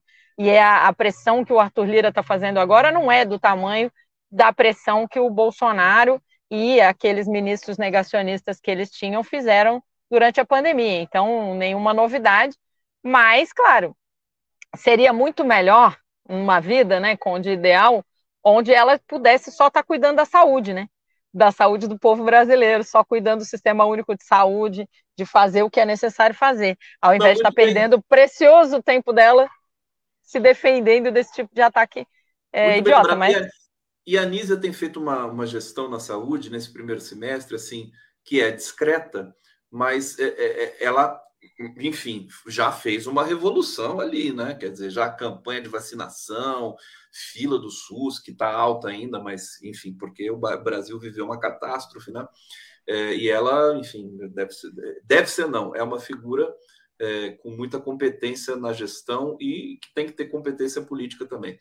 O, o Elenira, eu vou, vou, vou, quero trazer o tema do Pix do Bolsonaro para você, lendo um tweet do Abraham Weintraub. Ele disse o seguinte: Vamos lá, tchutchucas do Centrão. o cafetão precisa do seu Pix. Liberem todo esse patriotismo de vocês. Isso aqui da marchinha de carnaval, hein? Vai entrar, ah, né? vai se consagrar a marchinha de carnaval. Tchutchucas do Centrão, liberem o seu Pix. É, Bolsonaro pedindo Pix para pagar a montanha de multas e, e, e serviços advocatícios que ele está tendo nesse momento. Que coisa, né? Depois de roubar tanto o país, ainda vai pedir Pix para os eleitores dele? Cara de pau infinita, né? Tá ganhando um salário de 90 mil reais, tem um monte de imóveis que ele aluga e vende que comprou com dinheiro vivo, fazendo é, esquema de funcionário fantasma e acumulando aí patrimônio. E aí agora mas, enfim, né? Infelizmente, tolo sempre tem, né? Infelizmente, existem pessoas que acreditam na mentira do Bolsonaro. Eu publiquei um tweet hoje que eu compartilhei. É, na verdade, eu vi na página do Tuca Andrada, para ser bem honesto, que é o Pix do Júlio Lancelotti, né, gente? Quer compartilhar e contribuir com alguém que está fazendo bom trabalho, vai ajudar lá o, o Júlio Lancelotti a fazer o trabalho dele. É, infelizmente, né? Ainda tem bobo, né, que acredita. Ele está respondendo por alguns poucos crimes dos crimes que ele cometeu. E... Justamente, o, Lenira, justamente por, por ser uma, uma, uma espécie de golpe né, que o Bolsonaro está dando na população, que, que acompanha nos seus seguidores, não, não, não tem alguma coisa aí que deveria ter atenção da justiça? Quer dizer, eu li, de Pix, eu não sei. Assim, o Dallagnol pede, aí fatura um milhão no Pix, sabe? Eu acho uma coisa é, meio... Eu li em algum lugar que o Alexandre de Moraes estava suspendendo a conta do Bolsonaro que recebia esse Pix aí, porque considerou irregular. O que a gente percebe é o seguinte: é, quando eu era criança, eu adorava colecionar figurinha. E tinha uns cartõezinhos que vinham no. Eu nunca me esqueço disso, porque é, para mim é filosófico isso tem um cartãozinho que vinha no, no, álbum do Garfield, era um cartão, daí ele não era uma figurinha, era uma coisa extra, que de um lado estava escrito se não pode vencê-los, aí tinha ele e o Odd com as roupas viradas ao contrário, e do outro lado estava escrito confunda-os. Eu acho que o Bolsonaro não é filosófico? Eu acho isso filosófico. Eu nunca me esqueço. Eu tinha uns 10 anos, mas eu nunca me esqueço. Adoro disso. essa coisa da confusão. não pode vencê-los, confundam. Eles fazem muito isso, que é se apropriar, agora falando sério, né?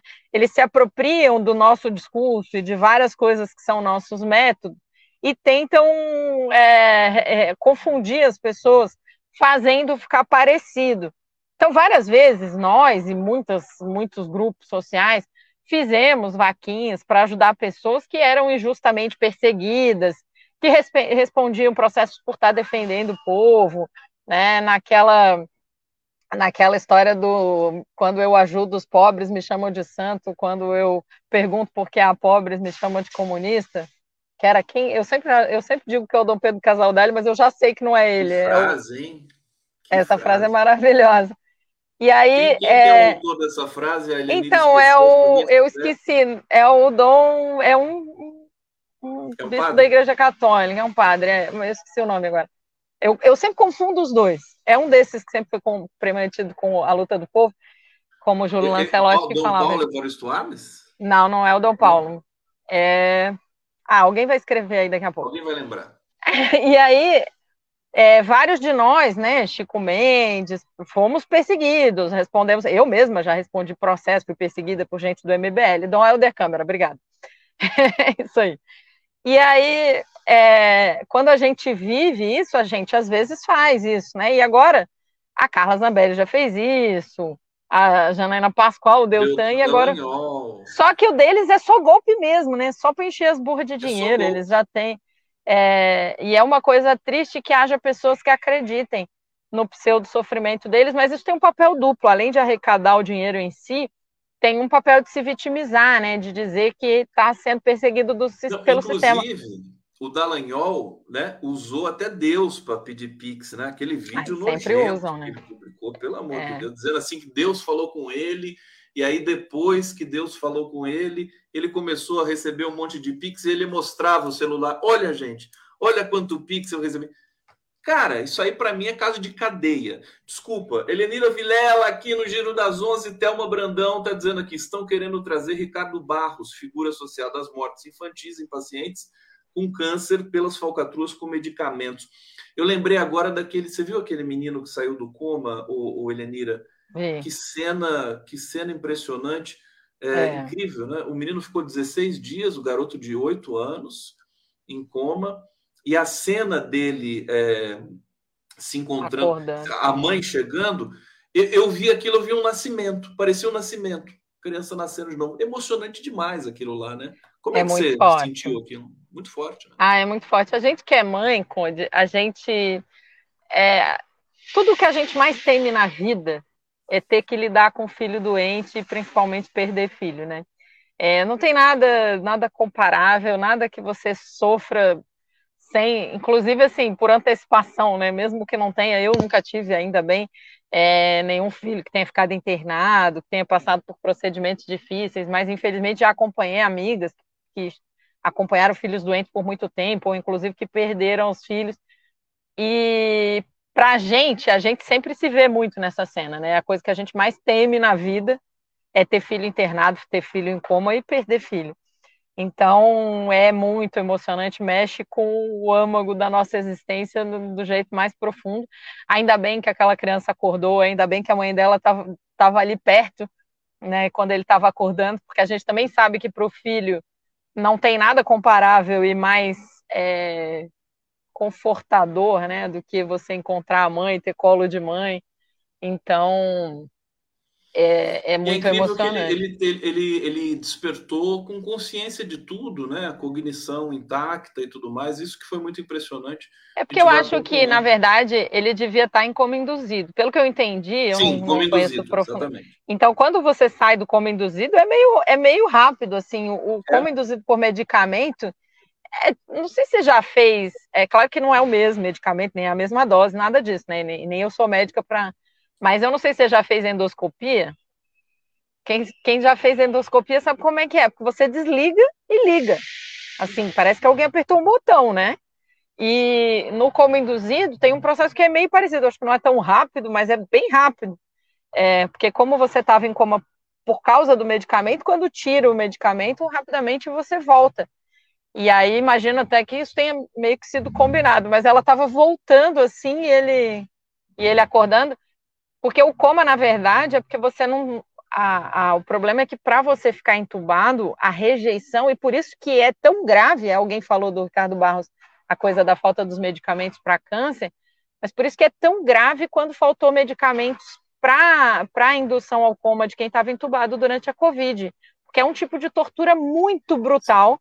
Você tá com aquilo ali, o teu corpo rejeita muito, porque é muito agressivo. Então, só em coma que você aguenta, né?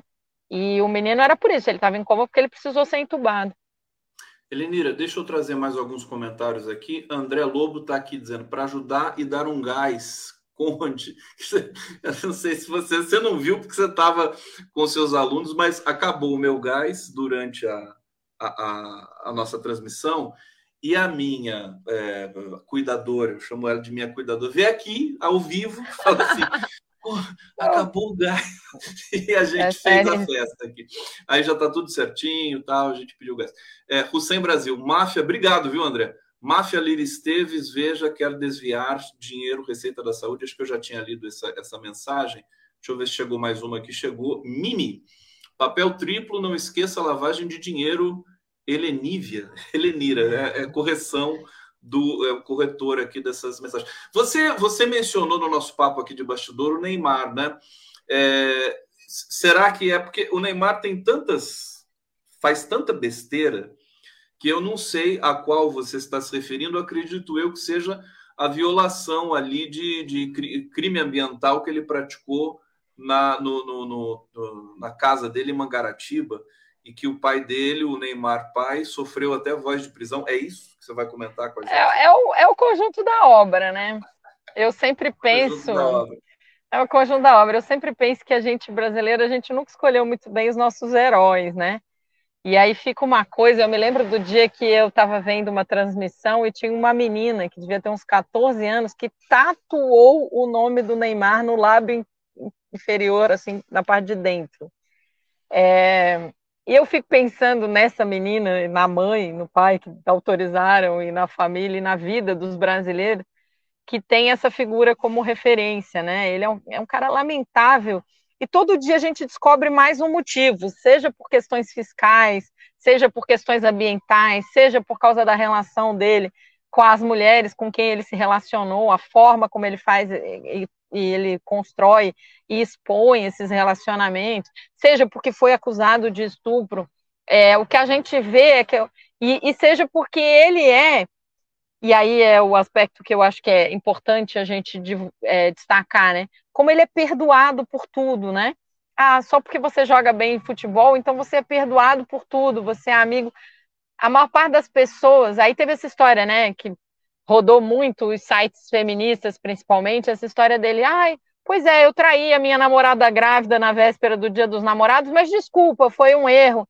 E aí você vai ver a, a time ali, né, a, a linha, os comentários, todo mundo é isso. Você é uma pessoa boa, parabéns por assumir o seu erro.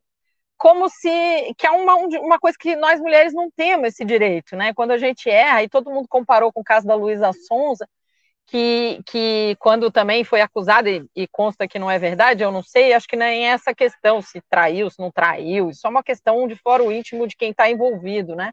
mas é, é, ela foi crucificada, massacrada, eles se separaram, todo mundo xingava, porque a mulher não tem direito a, a cometer erros, a assumir erros, ou nem sequer cometer, pelo fato de ser acusada, já é massacrada.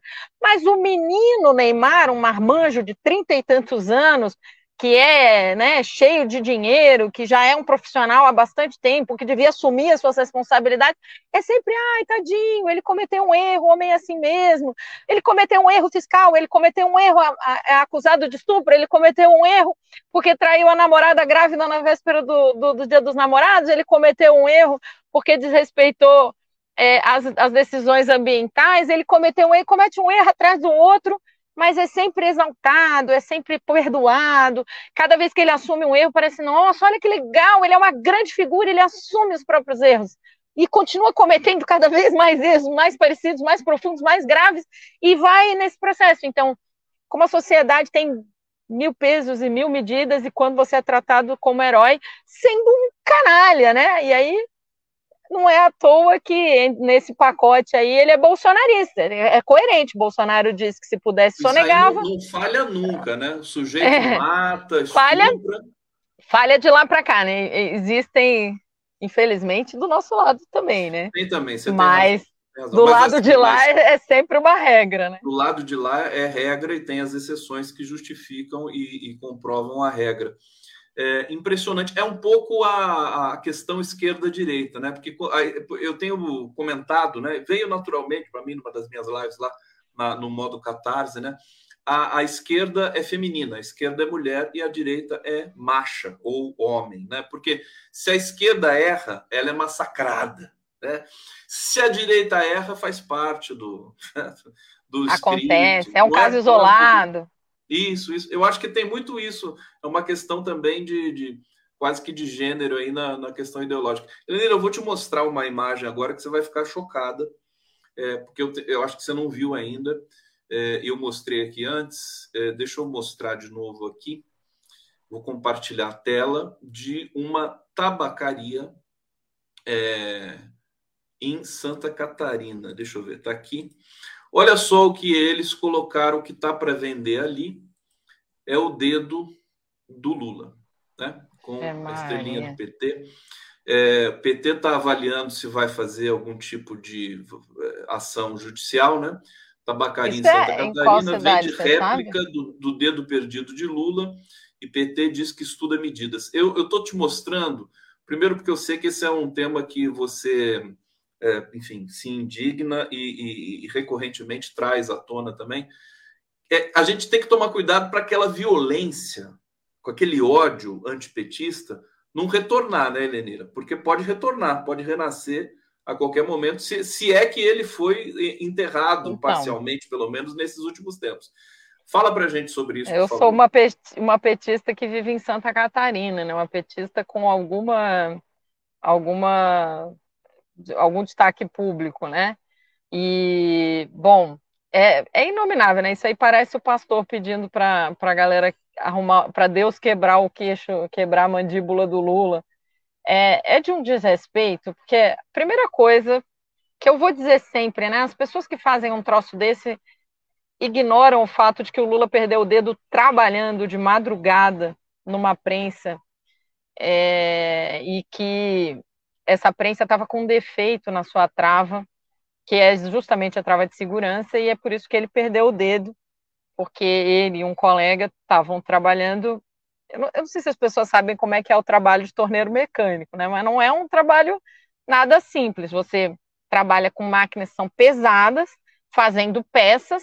Então você trabalha sempre com ligas metálicas. Às vezes a peça, às vezes o metal está derretido, às vezes ele está sólido e, e, aí você tem que trabalhar, lixar, cortar, perfurar, for, é, é, dar forma, né? E normalmente você, para fazer uma panela, alguém já imaginou como é que faz uma panela? Como é que você pega uma chapa de alumínio, bota ela numa prensa, baixa um, aperta o botão, abaixa o mecanismo e ela vai pegar aquela chapa e dar formato de panela, né? Ou para fazer uma peça, para fazer uma engrenagem, para fazer um parafuso que seja especial, para fazer uma chapa de metal que precisa ter furos, isso são máquinas enormes, você trabalha com muitas coisas que são perigosas, muitas. Eu estou falando isso porque eu comecei um doutorado em engenharia mecânica, eu visitei é, algumas, não era nem as fábricas, eram as exposições das, das vendas das máquinas, eu não cheguei nem a visitar fábricas propriamente. Mas, obviamente, aquilo é um troço envolto a muito perigo, porque para cortar uma chapa de aço, para perfurar uma chapa de aço, para moldar uma chapa de aço, é, isso quando você está falando que está lidando com as chapas frias, né? E aí, quando está lidando com a liga derretida, é zilhões de vezes mais complicada de metalúrgico, tudo é muito perigoso. E as pessoas trabalham, e essas, essas fábricas, em geral, trabalham com três turnos 24 horas, elas não desligam nunca. Então, tem gente trabalhando às duas da manhã com máquina desse tipo e sonho na vida, né, que essas pessoas realmente tivessem condições de, ao longo do dia, dormir de verdade, ter descanso adequado para poder trabalhar numa coisa tão perigosa à noite. E, além disso, também sonho que você tivesse todos os equipamentos de segurança, todas as máquinas sempre calibradas, com manutenção em dia, para não fazer isso. E aí você vê o nível da desumanização das pessoas quando alguém resolve fazer uma, entre muitas aspas, piada com isso. É uma pessoa que ficou com uma deficiência por conta de estar trabalhando e falta de condições de trabalho. Acidente de trabalho, de madrugada. Então, é, é de uma brutalidade, né? Mas a gente tem em Santa Catarina, infelizmente, né? Mas não só, né? A gente precisa lembrar que o, o Deltan, o Moro e a quadrilha ali da Lava Jato chamavam o Lula sempre de Nine, Nine. fazendo referência ao fato dele ter nove dedos. É, a Juliana a, Zanata, aquela nazista, deputada aqui de Santa Catarina, tirou outro de uma foto segurando um fuzil e que tem a mão, é, essa mão do Lula que falta um dedo, com três tiros desenhados na camiseta. Então, são pessoas é, sórdidas, né, baixas, é, que são capazes de fazer entre de e novo, elas fazem isso ainda porque sabem é, que, que nós de setores humanistas e democráticos é, ficamos indignados com isso. É para machucar para machucar mesmo. Eles fazem é, é, é a tática deles né? Para chocar para machucar. É, e enfim a resposta acho que tem que ser judicial e tem que ser cultural também né Lenira a gente é, agora sinceramente eu acho que eles estão ficando é, acuados em minoria, porque a gente via muito mais dessas violências há, sei lá, sete anos atrás, cinco anos atrás. Agora elas são mais é, esporádicas. Mais pontuais, assim, né? é. Pelo menos eu tenho achado. Você, você, você identifica é, isso? Com certeza, mas a gente precisa de um processo de desnazificação do Brasil, né? E isso tem a ver com as mortes nas escolas, isso tem a ver com esse tipo de prática, isso tem a ver com muita coisa. Hoje o Pedro Serrano botou, acho que foi hoje no Twitter dele, é, lembrando que os nazistas eles matavam pessoas com deficiência, né? Eles chamavam de eutanásia é, pessoas e crianças que nasciam com deficiência já é, massivamente. Tinha inclusive entre muitas aspas de novo hospitais para isso eles não admitiam a humanidade das pessoas com deficiência. Quem dera apesar de ser horrível, condenável, lamentável, inaceitável, que as únicas vítimas do nazismo tivessem sido os, os judeus. Quem dera no pior sentido, claro, que quem dera ninguém tivesse nunca sido vítima, obviamente, mas o que eu estou querendo dizer é, os judeus não são a maioria das vítimas do nazismo. Do nazismo. Os ciganos, os comunistas, os soviéticos, é, as pessoas homossexuais, as pessoas com deficiência, todas elas foram vítimas em massa do nazismo. E a gente vê essa, essa reprodução aqui, e não é à toa né, que você pega o, o aspecto mais fragilizado em tese de uma pessoa e usa isso para atacá-la. Os nazistas são assim. E isso aí, na minha leitura, precisa ser combatido por desnazificação, por você reconstruir valores humanitários e civilizatórios, né? Que a, a nazificação brasileira que aconteceu via o bolsonarismo e por necessidade da burguesia brasileira e internacional está é, tá disseminando é típico, ainda. Típico daquele humor que, que não é humor, que é violência pura, preconceito puro, que o Léo Lins, por exemplo, produz, né? É, Exatamente. É, é, chocante, né? Chocante aquilo lá. É mais ou menos a uhum. mesma linha. Elenira, a gente está chegando no final aqui do Giro das Onze. Deixa eu agradecer aqui todo mundo que nos acompanhou, agradecer a TVT de São Paulo que nos retransmite em TV aberta, também a Rádio Brasil Atual, 98,9 FM em São Paulo. Olha que chique, Elenira, estamos na FM de São Paulo. É. E também na TV Quirimurê, na Grande Salvador, Bahia. E para terminar, Elenira na luta, flamenguista na veia, tá toda feliz que o Flamengo ganhou do Santos. Lá na Vila Belmiro. Lá na Vila Belmiro, mas tomou do Bragantino lá também, que foi, doeu foi até em mim aquilo lá. É. Mas aí, tá feliz? Felizona? Começando tô a semana? Feliz, tô feliz. Eu acho, Conde, para terminar, que a gente precisa lembrar mais do que do Flamengo. Hoje é, faz 55 anos da passeata Verdade. dos 100 mil. Isso. E eu tenho, sabe que a passeata dos 100 mil, ela tem uma relação direta com a minha vida. É, na verdade, não existiria, não tivesse, não exatamente a passeata dos 100 mil, mas o movimento estudantil do Rio, porque o meu pai foi preso no dia 19 de junho, na sexta-feira sangrenta, que foi a passeata anterior, que como ela teve uma, é, uma repressão brutal, e quatro estudantes foram presos, entre eles o Jean-Marc Van der Vinde, que era a principal liderança do movimento estudantil da UFRJ na época, é, e o meu pai foi preso com ele porque estava andando com ele, eles a, a passeata de 100 mil acontece, entre outras coisas, para defender a soltura daqueles quatro rapazes, quatro estudantes que tinham sido presos, o Lorival, o Pablo, o Carlos Gomes e Lela Filho, que vem a ser o meu pai, e o Jean-Marc Van der Vinde e o Lorival e o Pablo nem estavam na passeata. O Lorival ainda tinha passado, o Pablo não tinha nada a ver com nada, estava só andando com eles no final da passeata, se encontraram no final. E mas a passeata é um marco, né? A passeata dos 100 mil é um marco da luta do movimento estudantil em defesa da educação contra a reforma universitária e um marco da luta é, do Brasil contra a ditadura é por causa da, do crescimento, porque foi uma luta. A gente canta uma musiquinha, né? Que é é, estudante junto com o trabalhador, a nossa luta unificou, é estudante junto com o trabalhador. A passeata dos 100 mil é a primeira grande unidade entre estudantes e trabalhadores massiva, e aí, por conta do medo, do poder que essa unidade tinha, a, é que a ditadura vai abrir o AI-5. Aí meu pai vai preso, eles ficam mais ou menos um, um, umas três semanas presos, são soltos, respondem em liberdade, em setembro ele é condenado e entra na clandestinidade. O Jamarque já entrou antes, e o Lorival e o Pablo acabam presos mesmo, respondendo uma parte e são soltos bem depois. Elenir, essa história é fantástica. A gente precisa fazer um documentário sobre, sobre a história do seu pai e dos, e dos, dos amigos, hein?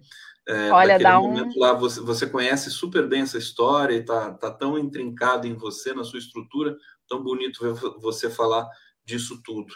Te agradeço, te deixo um beijo carinhoso e de luta para a gente seguir e vamos seguir. A partir de amanhã estamos de volta de novo. Elenira, semana que vem, está aqui de volta. Obrigado a todos.